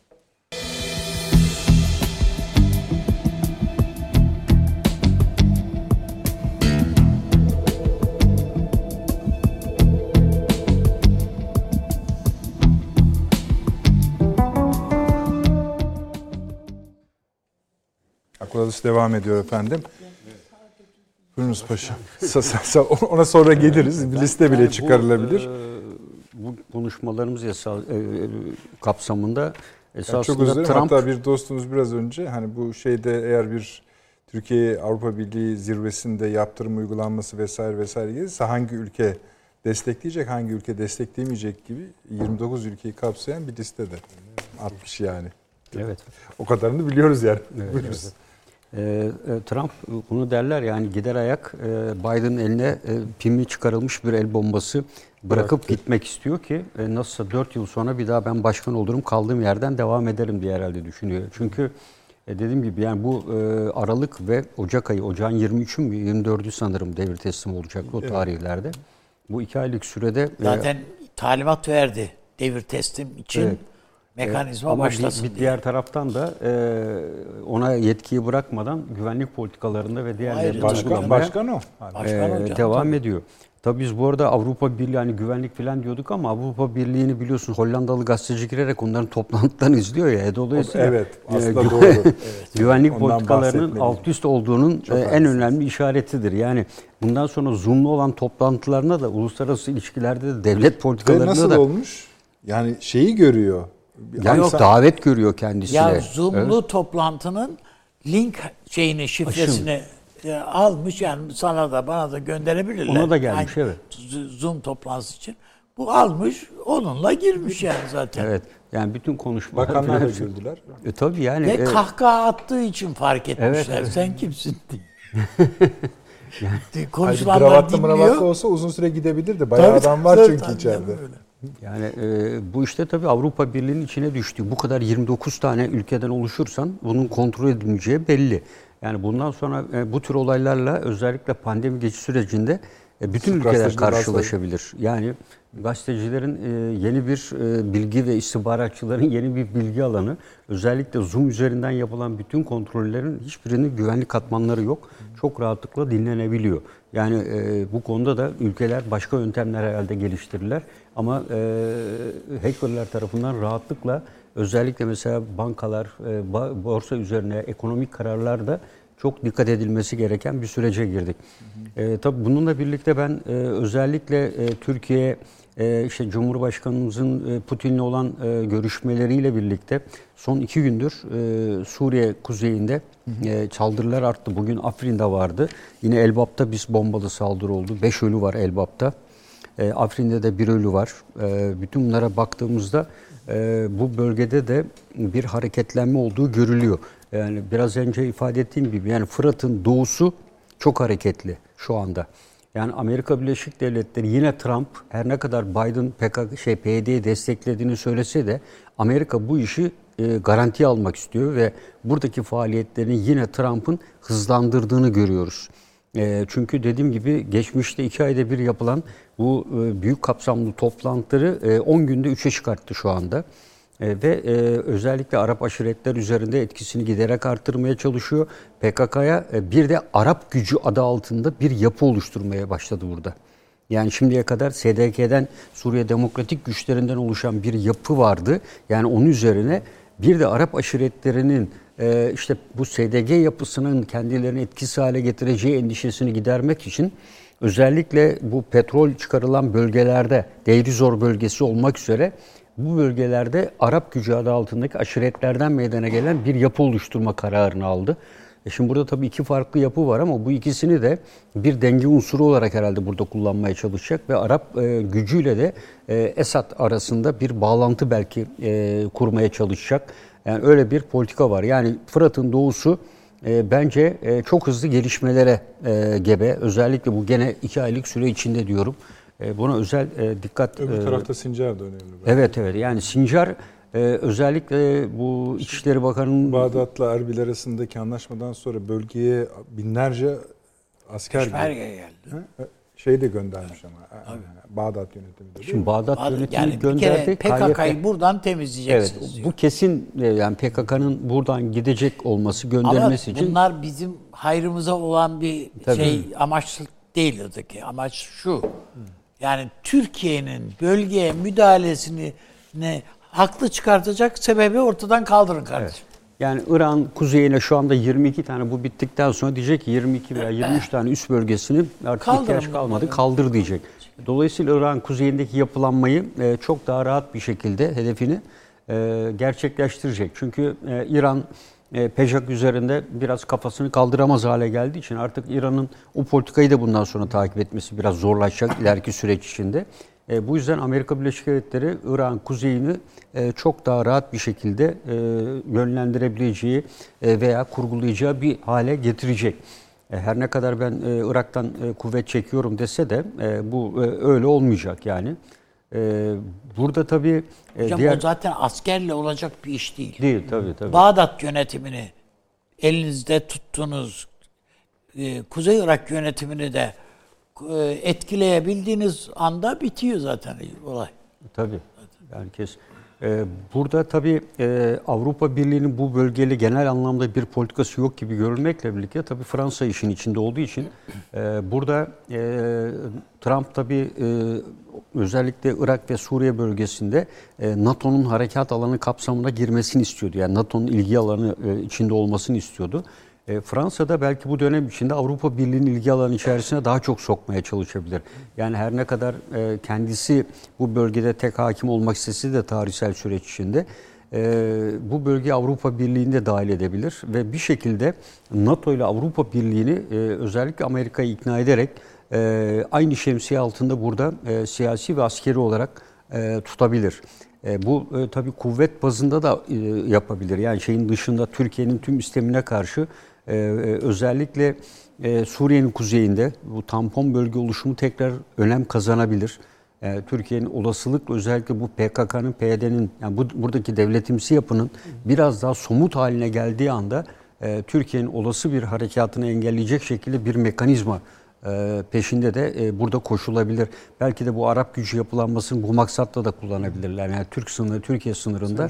Ama o Arap gücü dedikleri yani Arap aşiretleri Türkiye'den yana. İşte onun için Türkiye sınırına yani e, öyle e, onu e, ifade etmek istiyorum. Yani Arap gücünü Türkiye sınır bölgesinde güvenliği sağlamak üzere PYD ile veya PKK ile unsurları arasında bir tampon gibi veya resmi NATO vesaire şemsiyesi de ayrıca İşte olabilir bizim tabii. bu diyoruz ya yani siyaset geliştirmek. Evet, Üretmemiz ye ihtiyaç. Biz bölgeye dönük şey yapamadık. Yani bir kısır döngüye girdik. Sadece işte e, belli noktalarda işte İdlib'e teksif ettik filan ama yani böyle nokta hedeflerle çözülmüyor. Bir de genel bir bakış gerektiriyor. Bir bütünün içerisine oturtturmak gerekiyor. İşte demin onun için dedik yani bu Sincar aa ne güzel PKK'yı temizliyorlar. Ya PKK zaten kalmamış ki kardeşim.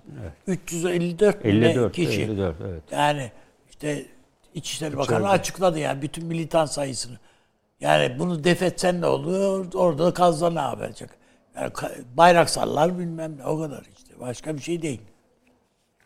Tehdit e, PKK tehdidi Bağdat için tehdit. Evet. Yani Kuzey Irak için artık tehdit değil PKK. Yani Kuzey, Kuzey Irak yönetimi için. Değil. Kafalarını kaldırdıkları anda küt diye Türkiye iniyor ya tepelerine işte. Arada bir Haçlı Şabi ile işbirliği yapıyorlar. Tabii. Yani Daha dün yani. Bu silah işlerine bakan oğlan Evet, evet. MIT operasyonu İran ha- kuzeyinde ve güneye gitti yani. hale getirildi. do- dolayısıyla Suriye ile yani Irak arasında bizim- irtibat bizim sağlıyor. Esas bu PYD için siyaset oluşturmamız gerekiyor. Evet. Ne yapacağız diye. Adam çünkü iste, bize diyor ki isterseniz adını değiştirin. falan tabii, böyle zaten, e, uyduruk kaydırık yani İşler çıkar. abuk subuk şeylerle gelecekler karşımıza. Yani işte diyor ya PKK işinizden uzaklaştırın diyor. Kim nasıl uzaklaşacak? Kim PKK'lı? Hepsi Böyle- PKK'lı ya Hepsi bunun. PKK'lı. Yani Yani, ayıklamayı e, kim Bunu yapacak ya? söylemesi bile e, zaten pek mantıki değil Ya zaten. bu PYD'liler göğüslerinde Öcalan posterleriyle e, şey yürüyüşü yapmadılar mı ya? Evet paşam.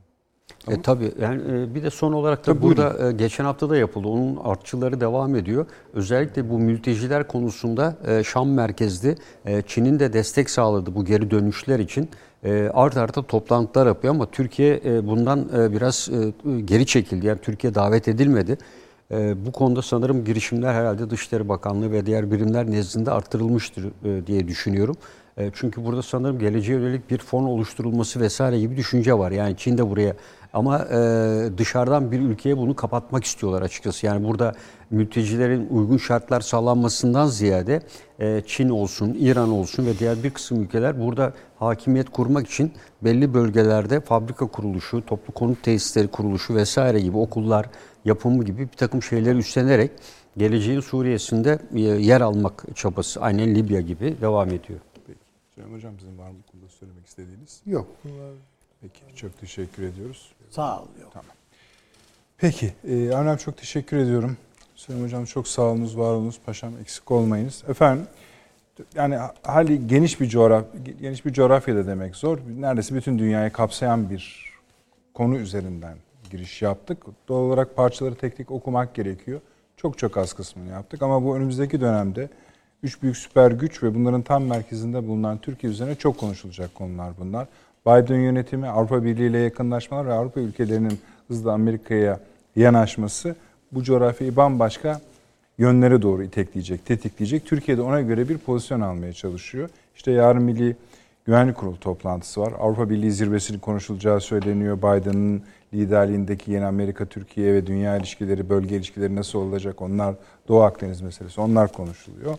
Konuşulacak, onlar görüşülecek. Yani bu meseleleri daha çok çok e, değerlendirmek zorunda kalacağız. Biz biraz ön alıyoruz, iyidir. Diğerleri de ön almaya başladığında, yetiştiğinde diyelim biz mesafeyi, arayı biraz açmış olacağız. Gece saat 02'de efendim tekrarımız var. Sosyal medya mesajlarınıza çok teşekkür ediyoruz. Hepsinden gelenlere tek tek bakıyoruz. Ee, Perşembe günü saat 21'de de inşallah yine huzurlarınızda olacağız. İyi geceler diliyoruz efendim.